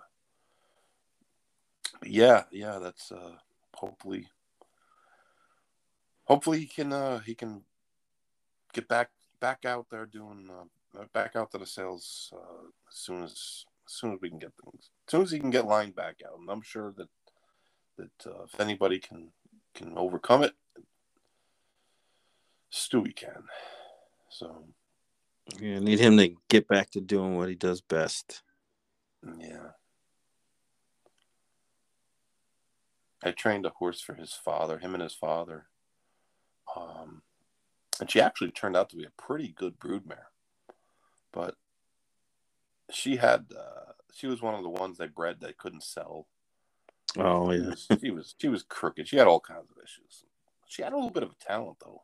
Can't remember who she was by, but she was, she was a, a pretty well bred horse. And we were just trying to break her maiden. Um, and we never did. We wound up sending her home. And I had her half sister. And she was even worse. And she was by a sire that nobody, I can't even remember who the sire was, but it was, it wasn't one that was going to be, attract a lot of attention. And I remember she, she was really a terrible actor. And we had her in the paddock at Churchill and we were dropping her. And she had a decent race. And I said, let's just drop her and get her claimed. So uh, we're in the paddock. She she rips her hind shoe off. Oh man. So the paddock blacksmith, ten minutes he tried to put the shoe back. I'm having it. So I called the stewards. I said, "What if I took the other one off? Can we just run the horse barefoot behind?" And there's like, "Yeah, I guess. Yeah, we just have to make an announcement." So I told the blacksmith, "Just take the other one off." He's like, "Why?" I said, "Just take the other one off. This way, you know, she's got the same shoes on. You know, no shoes behind." And um, he's all right. So he did get that other shoe pulled off. We finally got her out there. She goes to the lead, runs off at the quarter pole. She's got about four lengths. By the eighth pole, she's in steady retreat. Oh oh man. So we run down and uh, run down to the clerk of scales right after the race, thinking, you know, please tell me this horse got claims. please tell me this horse got claims. He says no claims. I'm like, oh god.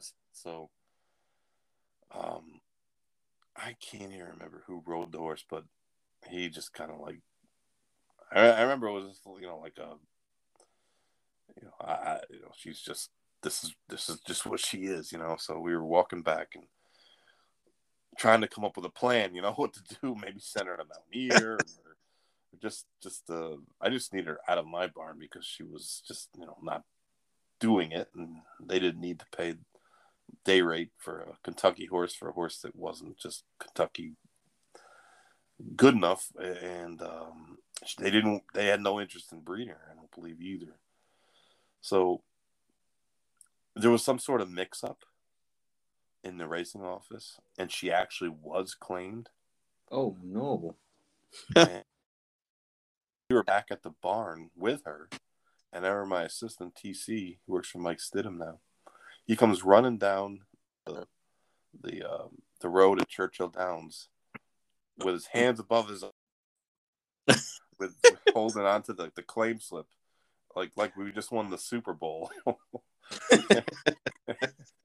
we gotta bring him to Spitbox. She's claim, right? Everybody, the whole barn was happy because she was so she was such a tough horse to be around. Man, it was like I said, man, I, I never seen a barn go from from from misery to to like triumphant joy over the claim of a horse. It was like it was like a, a funeral here. And next thing you know, it was like we won the Super Bowl. I was like, man, you don't know. Nobody liked that filly.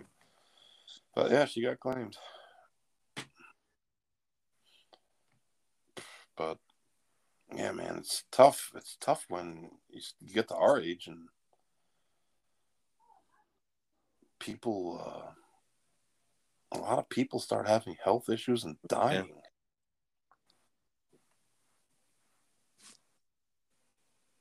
Yeah, it's always scary when somebody your age passes away kind of unexpectedly like that. Or, you know, gets really sick and there was no warning or, you know, gets a little scary. Yeah, it, it starts to hit home like when Louis Orr died. yeah, the other day. Yeah. Week. I mean, that's not a guy that played in the 60s. No, I was like, I know that guy. yeah, it's a guy that's five, six years ahead of us, maybe seven, eight, ten years, but still, like, no, yeah, uh, it's a little jarring to the to the system. And then now Code of Honor died today. Yeah, that sucks. Colic, colic, which is uh, colic, and any horses would more or less at any time. Man. It's, uh, horses. the internal the the, the internal uh, way that a horse is made is just like horses are, are like the perfect running creature. They're fast, they're they're agile, they're you know amazing athletes, but their insides are a disaster. You know, Jesus it's like everything got jammed in there, and I oh, seal it up, and it's it's uh,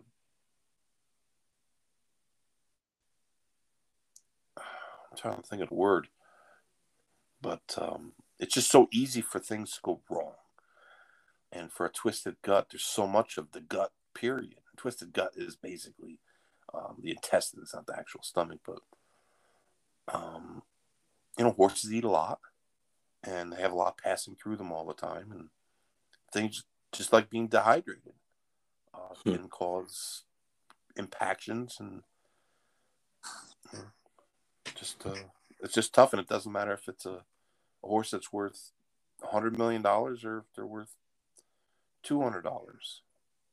It can happen to any of them. So it just sucks, but you know he's a young. He, he was only six years old. Which doesn't even seem possible. He hasn't been off the track that long. No, right?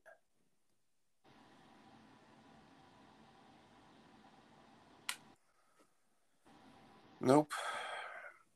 Well, you got any plans for the New Year's? A whole lot of nothing. Gonna watch the Daytona like ball drop, dude. They have Vince Carter like jump over or something. They should. They really should. And he's and he's you know doing broadcasting, so he could do it. Go hang out at Buc-ee's. Sign autographs. Well, you, you know, Mostert was in the area the other day, though. Guy from the Dolphins. Mostert. Oh, was he? Yeah, oh, he was here, there, right? Yeah, I think he's from Vero, right? Vero, not Vero. Uh, what's the what's that town up there? I don't know. I what... saw. I, I, I saw him tweet it, and I, I can't remember which. But he was here during the week this week, this past week, um, giving out toys and stuff for Christmas.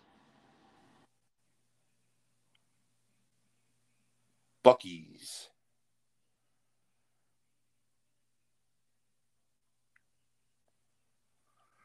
It's a fantastic place, man. If you ever just it's just beautiful chaos. And there's good brisket there too. It, it is. Buc-ee's is is unique. Yeah, you have to experience it. There, like you can't describe it and do it justice. I mean, you just have to go. You have to find one and go and just be like, hey, I heard people talk about this place, and now I see shirts on. You know, people with shirts and hats all the time now. I gotta cop one of those shirts. But it's it's definitely an experience. I mean, for something that's technically just a gas station, it's a it's a lot more than that. 104 pumps. Oh, yeah, and that's a little one. It's not your mom and pa gas station. that's one thing getting gas there. Like if you go inside and you pay for gas they put the camera on the pump that you you know you say you're at. And it's like is that your car? Yeah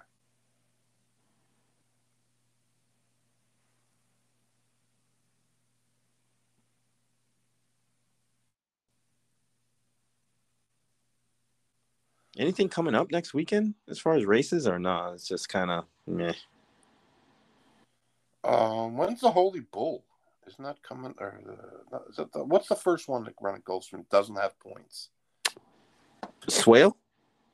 No, the Swale no. is seven ace. Right, it's seven furlongs. Yeah. So it must be the Holy Bull, right? It's right after that. It's like the next progression. Yeah. Make it right after the Pegasus, right? No, no, no. That's not the Holy. Holy Bulls is, is a grade three. Um, the horse that Kathy Ritvo trained that won the Breeders' Cup Classic that, that they named the race. The Mucho Macho Man. Yes, the Mucho Macho Man. It doesn't does not have points. Though it, though every year it, it should like right comes out of it that, that actually turns out to be okay. Yeah, because of the timing of it, right? Simplification win it last year. Yes. Yeah. I think isn't that I think that's this weekend. On the first? Um yeah. uh, the gun runner was today. Actually we, we kind of forgot about the gun runner. Oh yeah. Yeah. Uh, the Brad Cox horse uh went wire to wire. My buddy, Jace's Road, correct? Yep. I like that horse a lot. I told you that when he ran at Churchill. Yeah. When he lost. He ran, he ran good today.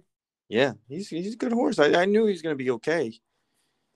I like him. You know, they made determinedly the favorite.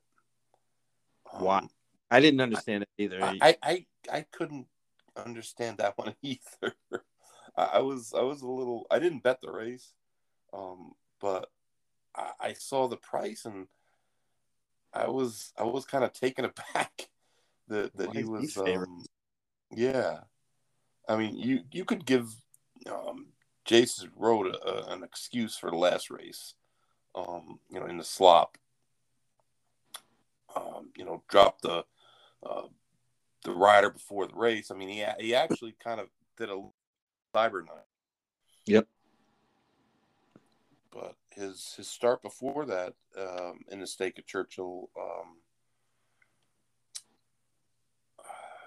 the one during the Churchill September meet, he, he ran good. I mean, he ran a good race, and he certainly looked like a horse that uh, you know he's. So the distances, as they get you know, longer, should should be play into his uh, his style. So, but he, he showed good speed today, and and you know he, he won pretty easy. Like I said, I, I don't think it was. Uh, wasn't a stellar field of... I don't think that was a stellar field. But... but yeah, I mean, just the fact that determinedly didn't he didn't do, really do anything as no. a chalk. I mean, Jace's Road was second choice, but still. Yeah, yeah. Uh, I thought Raising Cane ran okay. Coming out of a stretching out from the the six furlong race at, at Keeneland to uh, two turns. But uh, remember who won the gun runner last year? It was, it was kind of Epicenter's uh, of his his run at uh, at the fairgrounds. And it was actually almost it was almost kind of like Jace's road performance actually, if memory yeah. serves me correctly. Yeah.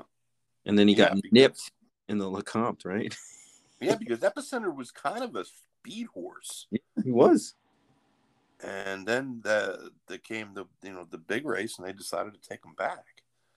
Um, and he showed he could certainly could do that, but um, yeah, that's you know horse to keep an eye on.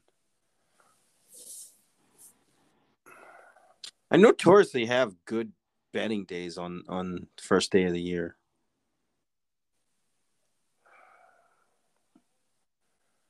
Which um, kind of odd, I think, but I usually do well on on like New Year's Eve and New Year's Day.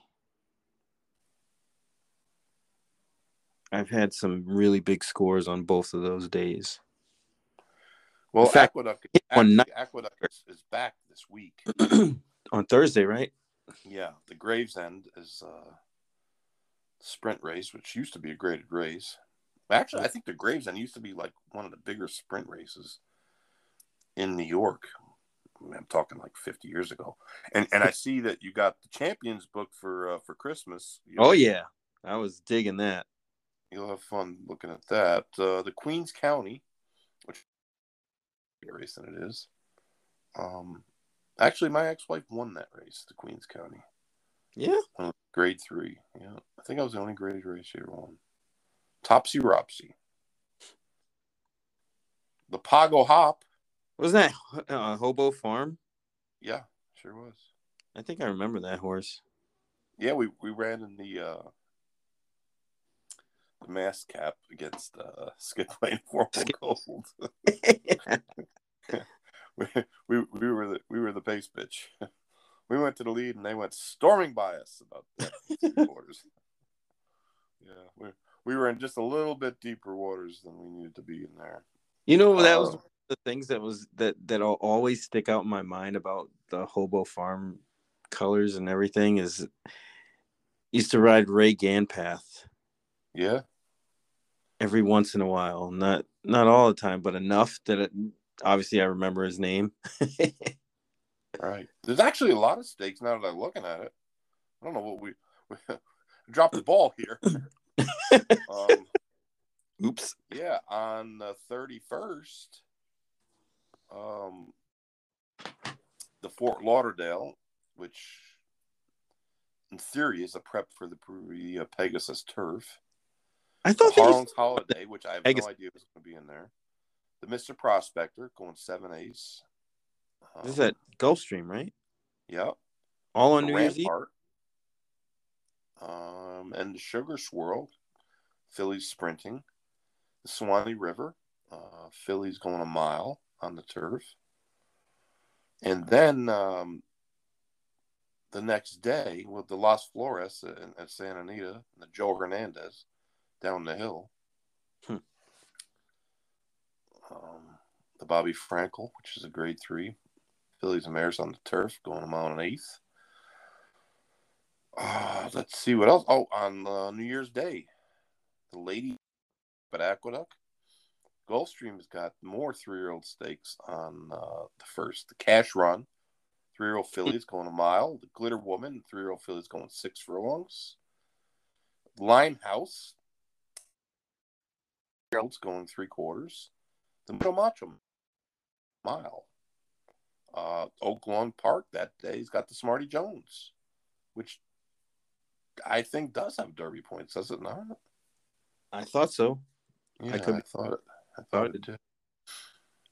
There's really no reason the Mucho Macho Man doesn't have Derby points too.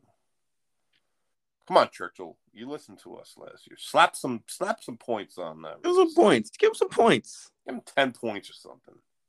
If the stupid Jerome's got points, then the, the Mucho Macho Man should have points. Just because of timing more than anything else.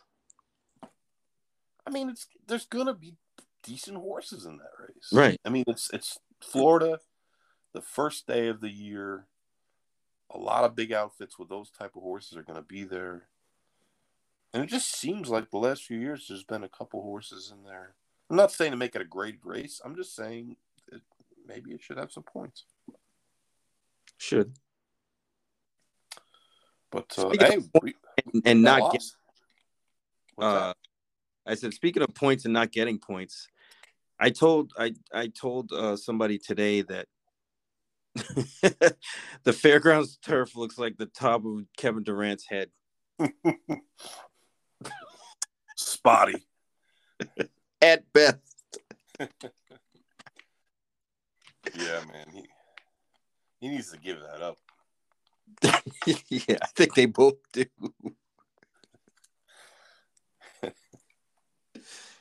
Uh, whoever thought growing grass would become such a challenge in this country? I don't get it. That's still like what happened. I thought I was the only one that couldn't grow grass. well, it looks like we actually have to pay attention this week. So We will. a lot of good stake races, more than I more than I anticipated. You know, you put a, a, thing out this morning, a meme about, and it's so true that everybody knows exactly what day it is from December first to December twenty sixth. You know, the countdown to Christmas, and then Christmas, and then the day after Christmas, and then the week after that, it's like nobody knows what day Nobody, it is. What, nothing. like today, there's college football on at like one o'clock in the afternoon. Like the the bullshit bowl, New Mexico State's in a bowl. I saw a guy uh, on the Athletic was like, "There's too many bowls." I was like, "Dude, you don't have to watch them. You don't even have to pay attention to them. If there's two six and six teams, if Yeah. ESPN is willing to pay for it." And there's people willing to go to the games, and the alumni are willing to show up, and the, like, what's the harm? Yeah, they aren't good games, but who cares? You know, it's, Right. It doesn't really hurt anybody. yeah, right, exactly. Like, like what, what exactly are, are they really hurting? I guess uh, with more sports betting, uh, they're never going to die because people betting on them. right. That'll actually probably increase interest in the things. Get more eyes on them because there's wagers. Well, there's one thing I'm gonna do is pay attention to who Louisville basketball is playing because they can't win, cannot, will not bet against. They're like an automatic bet against every, you know, That's Whoever- the thing. It's not whoever not favor's going to cover Not against only them. do they lose every week, they, get shellacked. They almost never cover. Nope. It's not like they're close games. No. or they get the spread, they nail it because favor favors winning that one. Hard times for uh, for the Cardinals. Milt Wagner's rolling over in his grave. Rick Pitino's laughing. Pervis Ellison, never nervous Pervis. Jeez. Darrell Griffith. Denny Crum, the great Denny Crum. Donovan Mitchell. What? Donovan Mitchell, yeah. Terry Rozier. Scooter McCray, the McCray brothers. Scooter. Yeah, Louisville is uh I told you my about as, they're jacket story. bad that story? a traditional power team I've ever seen. Like it's just almost unimaginable that a team, a a program like Louisville, could be getting destroyed every game. Yeah, that that's bizarre world. It really is. It's like how how did they, they slip so badly? And and I I I've heard a lot of excuses and and they all kind of you know it Legit. Kinda. the the the pebble at the top of the mountain got to rolling and got you know the whole Pitino fallout thing and the the scandal and the hookers and then the, the recruiting and this and that and isn't it funny that that almost all of the recruiting scandals of the last like 40 years have occurred around players that almost always being worth the scandal like the like, Arizona. like the o- like like like the only one that might have actually been worth it was was Shawn Kemp, and I don't even think he beat didn't even wind up in college when the money when they sent him the package of money and it broke open. Ah, the old school NIL. That was that was almost reminiscent of when Robert Parish um, got weed delivered to his house via UPS, and he got caught and got in trouble. Yeah, the chief. He's just call him Chief Some Smoke.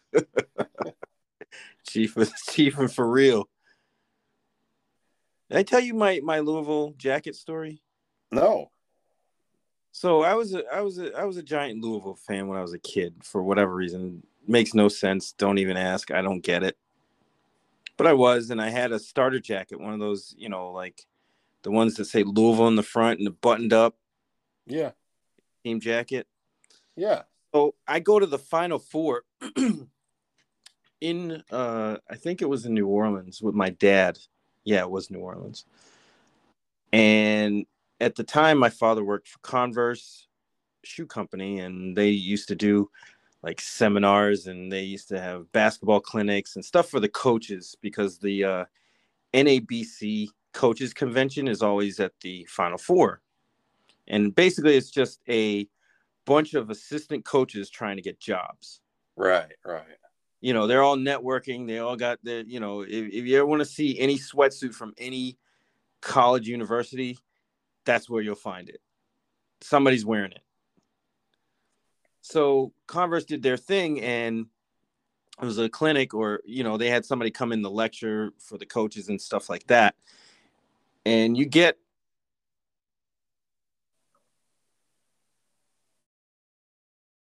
the bottom of the barrel D3 junior college or whatever to, you know, top D1s. Well, at the Converse booth, my dad had to be there all day. So I, I was kind of left to my own devices and I ended up hurting myself playing Pop-A-Shot, but that's another story. um, so, you know, Julius Erving shows up at the booth and I'm like, that's Dr. J. That's the coolest person I've ever seen in person. Then a whole bunch of college coaches come in, including Denny Crum and Dean Smith. And I was like, oh my God, like that was better than seeing Dr. J at that point because I had actually met Dr. J a few times before that. So seeing these guys were better. And, you know, my dad knew them, talked to them for a little while. And, I was like, Dad, can we get a picture? And he asked them, they're like, yeah. And Dean Smith, like, looked at me sideways because I was wearing the Louisville jacket. And he's like, we can't have that. So what happened is in the booth, they used to give the coaches that came in like a, a gift bag full of Mm-hmm. stuff. So without me not really knowing anything, because he was like, no, no, I'm not going to take a picture. He goes, no, I'm just kidding. So he takes a picture, but right before they snap the picture, he puts his bag in front of the Louisville on the on the on the front of the jacket. And Right. I got to ask my dad if he still has the picture because it's me in the middle of Den- Denny Crum and and and Dean Smith, and he has the that bag over the front of my jacket. That's funny. That is funny. And I was like, they're really competitive about this stuff, huh? Like, you know, I was like seven It years is- old. I wonder if they still um like anybody who was a coach in the in that coaching association got like two tickets to the final four, right? Yeah, absolutely. Yep, every year Because they'd sell them. I- Most of them guys would sell them. yeah, I was gonna say one year the mayor got a hold of like Rollie Massimino's tickets. I think they were in uh, New Orleans, and he's he's got a good story. I'll let him tell it one day. Oh yeah, you gotta have him on. Statute of limitations is way past. So yeah, usually they sell them. Yeah, I, I don't exactly remember all the details, but it involved Rollie Massimino and assistant coach, and something happened. But Yeah, those uh, kind of events for like college coaches, basketball coaches, anywhere is pretty wild. They they do some crazy shit, man. Especially in New Orleans, because you know Yeah. Bourbon Street, and, I- and it was funny because uh, John Daly, I saw in Pat O'Brien's down in Bourbon Street. He was getting hammered um, because there was a golf tournament at the same time as the Final Four, so all the, the big name golfers were in town, and right. John Daly was absolutely lit. Uh, I remember remember um, uh, Georgetown might have been it might have been uh, the year against North Carolina, the famous uh, famous play where uh, Freddie Brown threw the ball to the wrong team. Oh, the Jordan, yeah, the I think- coming out party. and and then uh, John Thompson used to make Georgetown stay in Biloxi because he didn't want him to have anything to do with New Orleans. He wanted to get him as far away from from there as possible, which I'm sure these days they wouldn't let you do. I liked it better when they used to play the first, you know, the first, and they had the the floor, you know, you played on. Now they have those Right, the the generic. generic ones. So it's hard to tell where they're they're playing. All the games kind of look the same. I liked it better when they they uh, you knew where they were playing at. Was my that's my random oddball uh, remembrance of past past NCAA tournaments. Yeah, I you know what the my distinct mer- memory of that is Dayton. Seeing the Dayton floor. Yeah. yeah,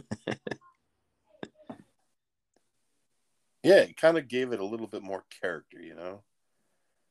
Because they always had the team or the, the host team or the, the city. And now it's kind of, you know, they're sold out. Uh, they have a regional round here in Albany.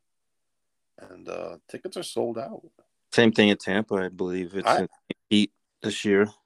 I went to, it's had to be 2005 or six because I was in New Orleans. I was only there for two years, two winters.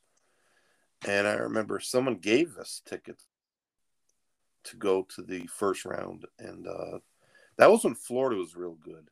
I think that's when Joakim Noah played there. And uh, um, David Lee. yeah, yeah, they were they were good. They, they won the title, right? Two years in a row. Yeah. Yeah. They were playing the first round game and um there was two early games and two night games and uh i knew that my my ex was only going to make two games making two games was a stretch getting to four was not going to happen so but i remember they played like uh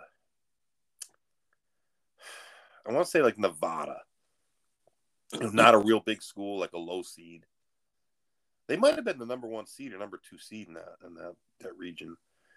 And the place was half empty.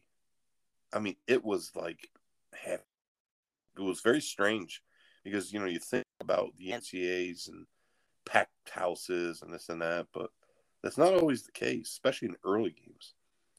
And I remember Memphis played the second game against uh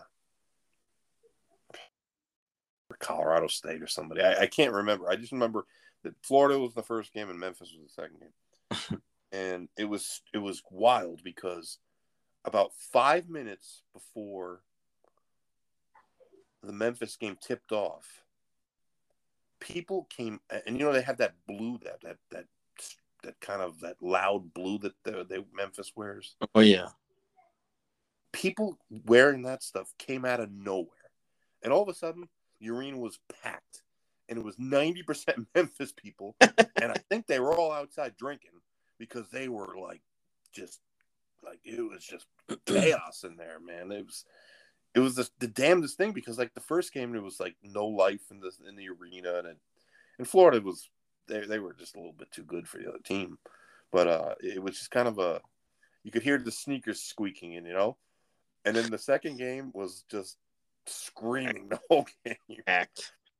Yeah. Well, that's like those, you know, back in the day, you know, when uh the Big East tourney, the early rounds Yeah. in the garden, and it's just like nobody in there, like Well, Providence the best, playing somebody and nobody be in the joint at we all. used to go all the time, and I mean, you know what the trick was?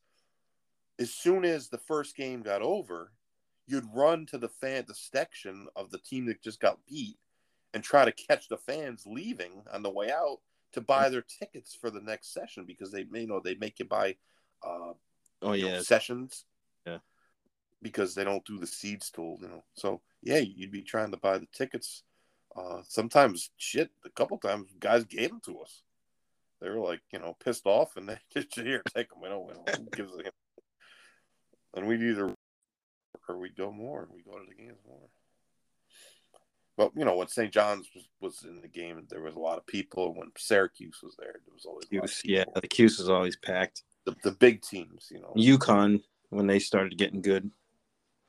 But uh, no, that that was the trick was was to go run and get position try to buy the tickets from the team that just got eliminated from their fans, and it, it was you you probably can't buy uh, find a better deal in sports than the the tickets for a, a team that was the favorite that just got eliminated from a tournament.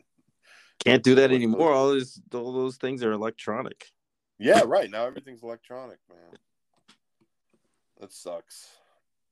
I mean, it's good in some ways because I'm the type of person that would leave the tickets in Lose the it. car and have to turn Yeah. around and go go run back and and find them. But uh, yeah, it used to be.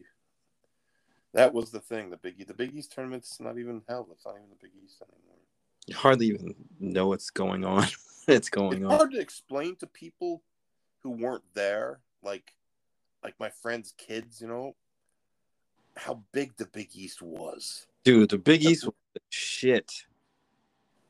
I mean, I mean, it, it was so good. The basketball was so good. I, I was an East Coast snob when I went to Arizona, and then I, I got out there and I was like, you know, there's some pretty good teams out there. Was it was it some guys that can really 85?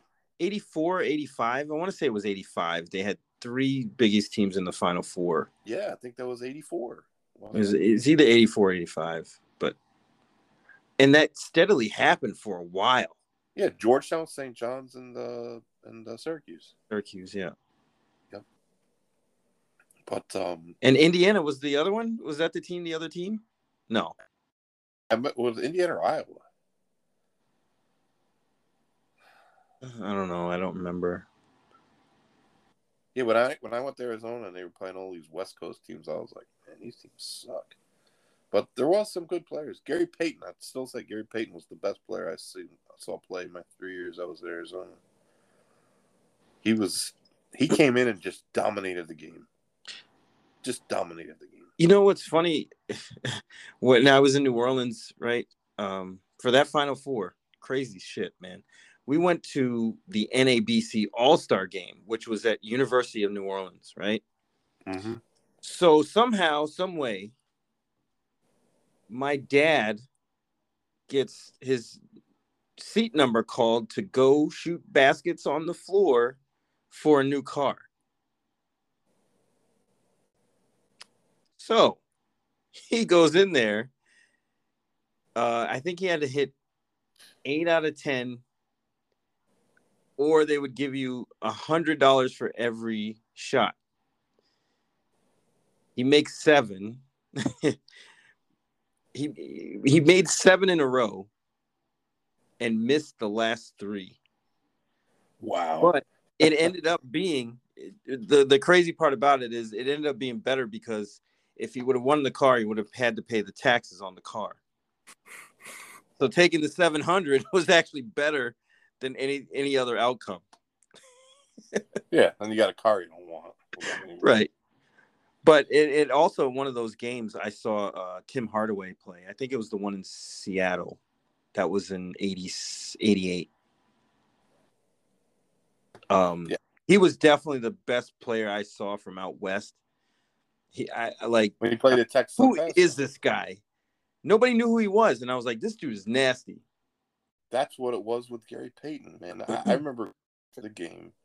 He was just And better the- than everybody else the there. best player that had ever played at, at Oregon State, as far as I knew at that point, look things up, was like remember Steve Johnson? oh He yeah, set the, he set the NCAA record for like field goal percentage because he never took a shot from further than like three feet away. Like, like he would only shoot like layups, but you know, so we didn't really know the guys that well. And I mean, because you know, you come from the East, and we just didn't watch Pac-10. It was, I think, it was the Pac-10 back then too. It wasn't even the Pac-12. Um, we just didn't know the guys because we didn't see the teams play. Like UCLA would play some, uh, some, some national games, but they were the only school, and this was kind of before Arizona was a was a national power. Um, and they were playing Oregon State, I'm thinking, yeah, how good could Oregon State be? And it was kind of early in the season. They had a good record, a decent record. And I had student section tickets, and they were five bucks, man, and they, they, they were good seats. I think they moved them way up now. But, um, I mean, Gary Payton just took them apart. And, like Arizona was, they were the top cover five Sports team in the country. Yeah, he was nasty. He just took them apart and talked the whole game. Like he see him talking the entire game. And I, I remember calling my dad and I was like, I saw a guy like who plays for Oregon State. Man, he's as good as anybody I, I've seen. Like he was he was like he was he was really good. But no, it, it's like I said, it's it's hard to tell people now how great the Big East was. And the Big East tournament was like Oh, that was the shit. Remember when Iverson was at Georgetown and you know Felipe Lopez and that Don't that forget Pearl Washington when he just Pearl was nasty, dude. took over that one two game That- stretch. Sherm Douglas The truth, Walter Great Berry, start my, teams, man. my Facebook friend. Who? Walter Berry Oh yeah. from Atlantic City. But uh, yeah, it was it was a different uh, a different era, but it was great back then. It was really great. Well, we've rambled on for 130 minutes.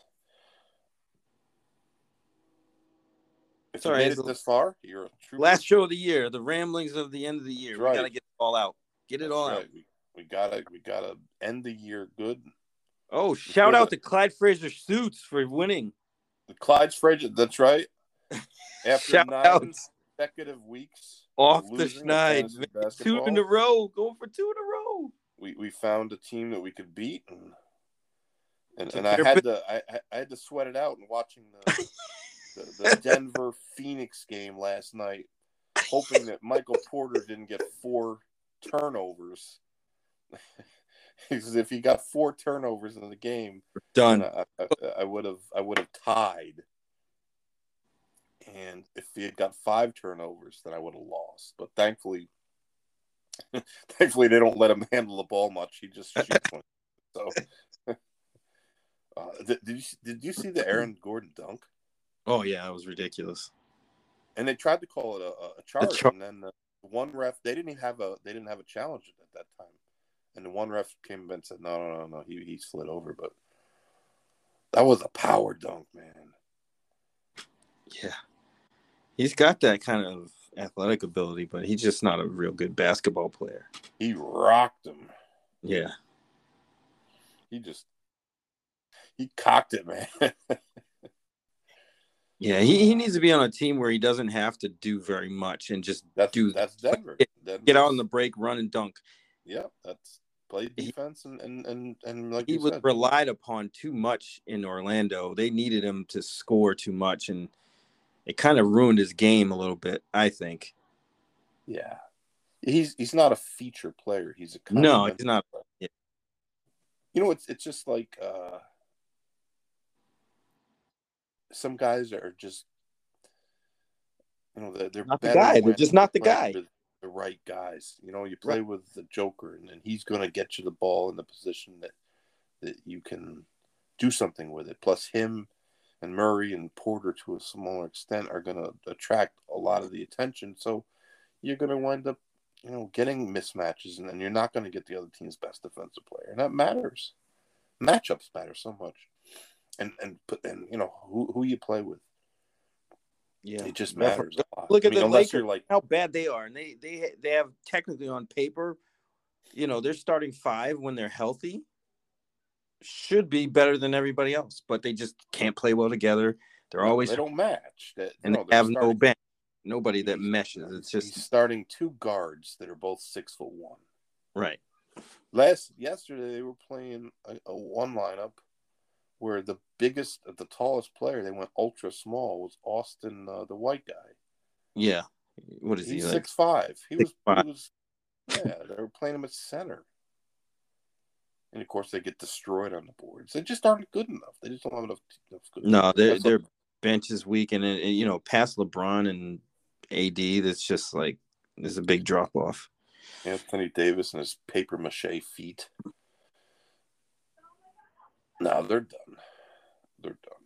There's just nothing they can do, and they know it. LeBron knows it. he definitely. They don't, they don't, have, and, and people keep saying, "Well, you know, uh, they should they should do something." What are they going to do? Right, they're stuck. They're stuck. They don't. They're capped out. They they can't, you know, they can't make them. Teams aren't going to just hand them a good player. Who in the West would want to deal with them? Nobody. Nobody. And and they don't have much to get. The only thing they have are those two draft picks. But those those are draft picks in 2027 and 29. Like if you're a GM right now, it's meaningless. It's a good chance that you're not going to be around in 2027. Right. How many of those guys outside of the Pat Rileys and the, the Stitches uh, last that long in those jobs? Not many. There's not a lot of guys going to want to be made, making trades for draft picks six years from now, even if they're good picks. I mean, that's just punting. And, you know, at this point, I, I just don't see what people think the Lakers could possibly get. There just isn't much out there. You know, maybe when the, you know, trade deadline comes and teams start buying out veterans. And I kind of thought like LaMarcus Aldridge might wind up there. You know, like as a as a veteran signed for the minimum, just try to, you know, he could play a a role, but I don't. I, he might not be. Yeah, that I mean, they're might, they're just be done. They're just stuck with what they have, unfortunately, and there there's no way around. Not, no, they're just not good enough. They don't play. No, the Westbrook trade you know what it did? It, it, it took away all their flexibility. It, you know, they traded away three players, none of which are star players, but they're, you know, they were serviceable players. But Westbrook makes too much money. And, you know, I mean, next year they're going to be actually in a good position. And, and, and the worst thing for the Lakers this year is that um, they have a pick with New Orleans. Mm. So even if they tanked, they said, "Ah, LeBron's got a hamstring injury." You know, right? They'd be over a good pick. Yeah, because the pick goes to, to the Pelicans, who have a good record. So it's not like they're going to get a good pick either. So I mean, that's that's just. Uh, it's just uh, you know they're just painted in a corner. That's that's all there is to it. NBA trades are hard to make because yeah, the money has to match. It's yeah, not like other sports, like Major League Baseball. You could trade um, any player for any player or any you know combination of players. The money doesn't have to match. Football's got a, a, a strange uh, salary cap that I can't really understand. Somebody was saying today uh, I was I was driving to the store in the freezing cold. Uh, I, I decided to, to listen to some sports talk radio, which is usually the stupidest thing to do because you just get aggravated. But a guy was saying that, um, talking about Russell Wilson and how bad he's been. Oh, he's awful, dude. And one of the guys was saying, you know, because they fired the coach today, he's like, man, you need to fire him. An, he's going to be an impediment to the next to hiring a good coach because a lot of the top candidates might be wary of going in there with Wilson looking like he's terrible and he's kind of like, you know, all his teammates seem to hate him. But They just need to talk to Pete Carroll and ask him what he did do you, to do hide you all- know do you know what the the dead money on the salary cap is if they trade him or they uh uh cut him? That'd be like twenty million. 107. What? it's it's seven million. And I think Oh the, the, the cap is like 140. So they would literally have 23 million dollars to fill out the roster. They'd have Wow. 107 million dollars in dead money with that contract. Tied up. So they have to keep him. And that and that was the guy's point. It's like, listen, they're stuck with him. It's not like you can bring a guy in. He goes, yeah, Right. we're gonna find somebody. He goes, they, you know, they're, they're gonna find a guy that's gonna come in. He's gonna take the challenge, you know. But it's not gonna be one of the guys they want. It's gonna be a guy that, you know, without a track record, that you're gonna have to take a shot on. And uh, the other host of the show said, "Well, you know, what about Eric Bieniemy? I mean, he gets he gets interviewed every year for a, a job, and they never give it to him, and he's always got a top, you know, five offense." And uh, the other guy said, "I don't know if to want to go for Right. Pat Mahomes." I want that job. Because I, I don't know if you get a bigger discrepancy in in, uh, That's Rep- wow. right now between those two, but but it but so much of it is is uh, you know it's fit and pro sports these days is it's complicated because of the the mechanics of salary caps and contracts. And, and then there's there's a reason why GMs are all guys from Harvard and Yale now with uh, Gotta figure out the formula. you know they're right. It's it's it's super complicated. It's just not it's just it's just not easy to make. Make trades. Trades are hard. Nfl trades are almost always for draft picks. It's very rarely a guy for a guy. Oh yeah, never. It's it's usually for for, for draft picks but uh yeah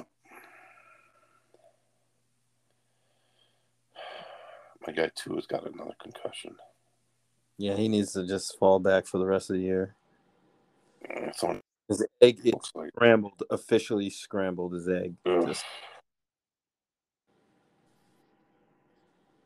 That's a tough. that's gotta injury. You know, it's tough because it's not like it's uh, an ankle or a knee thing where you can really monitor it. You know, you can see a guy's ankle getting better, and you can do tests on it and X-rays and this and that. The Concussion stuff is tough, man. Yeah, all kinds of things can go wrong with that. You can get vertigo. You can anything can happen. Who knows? You know, and and all it takes is one hit. Yeah, yeah. Oh well, that's the way it goes. Um, but wait, yeah, we have a big weekend. We don't even know about, So yeah, and no one, no one here fell for it. asleep. No one fell asleep during our podcast. No one. well, yeah, we didn't, but some of the listeners might. yeah, I know that's right. CJ probably fell asleep about uh, halftime. Yeah, he's at the hour mark. He was done. Yeah, man. But anyways, for anyone that uh, that did make it this far, someday Elite we'll have status. popping- They're elite grade one. That's right. You got grade one A status with the Going in Circles podcast. And someday we'll actually have shirts or something to give away. That was funny. Belterra Bill asked me, he said, You see all these new podcasts and and they say, you know, nobody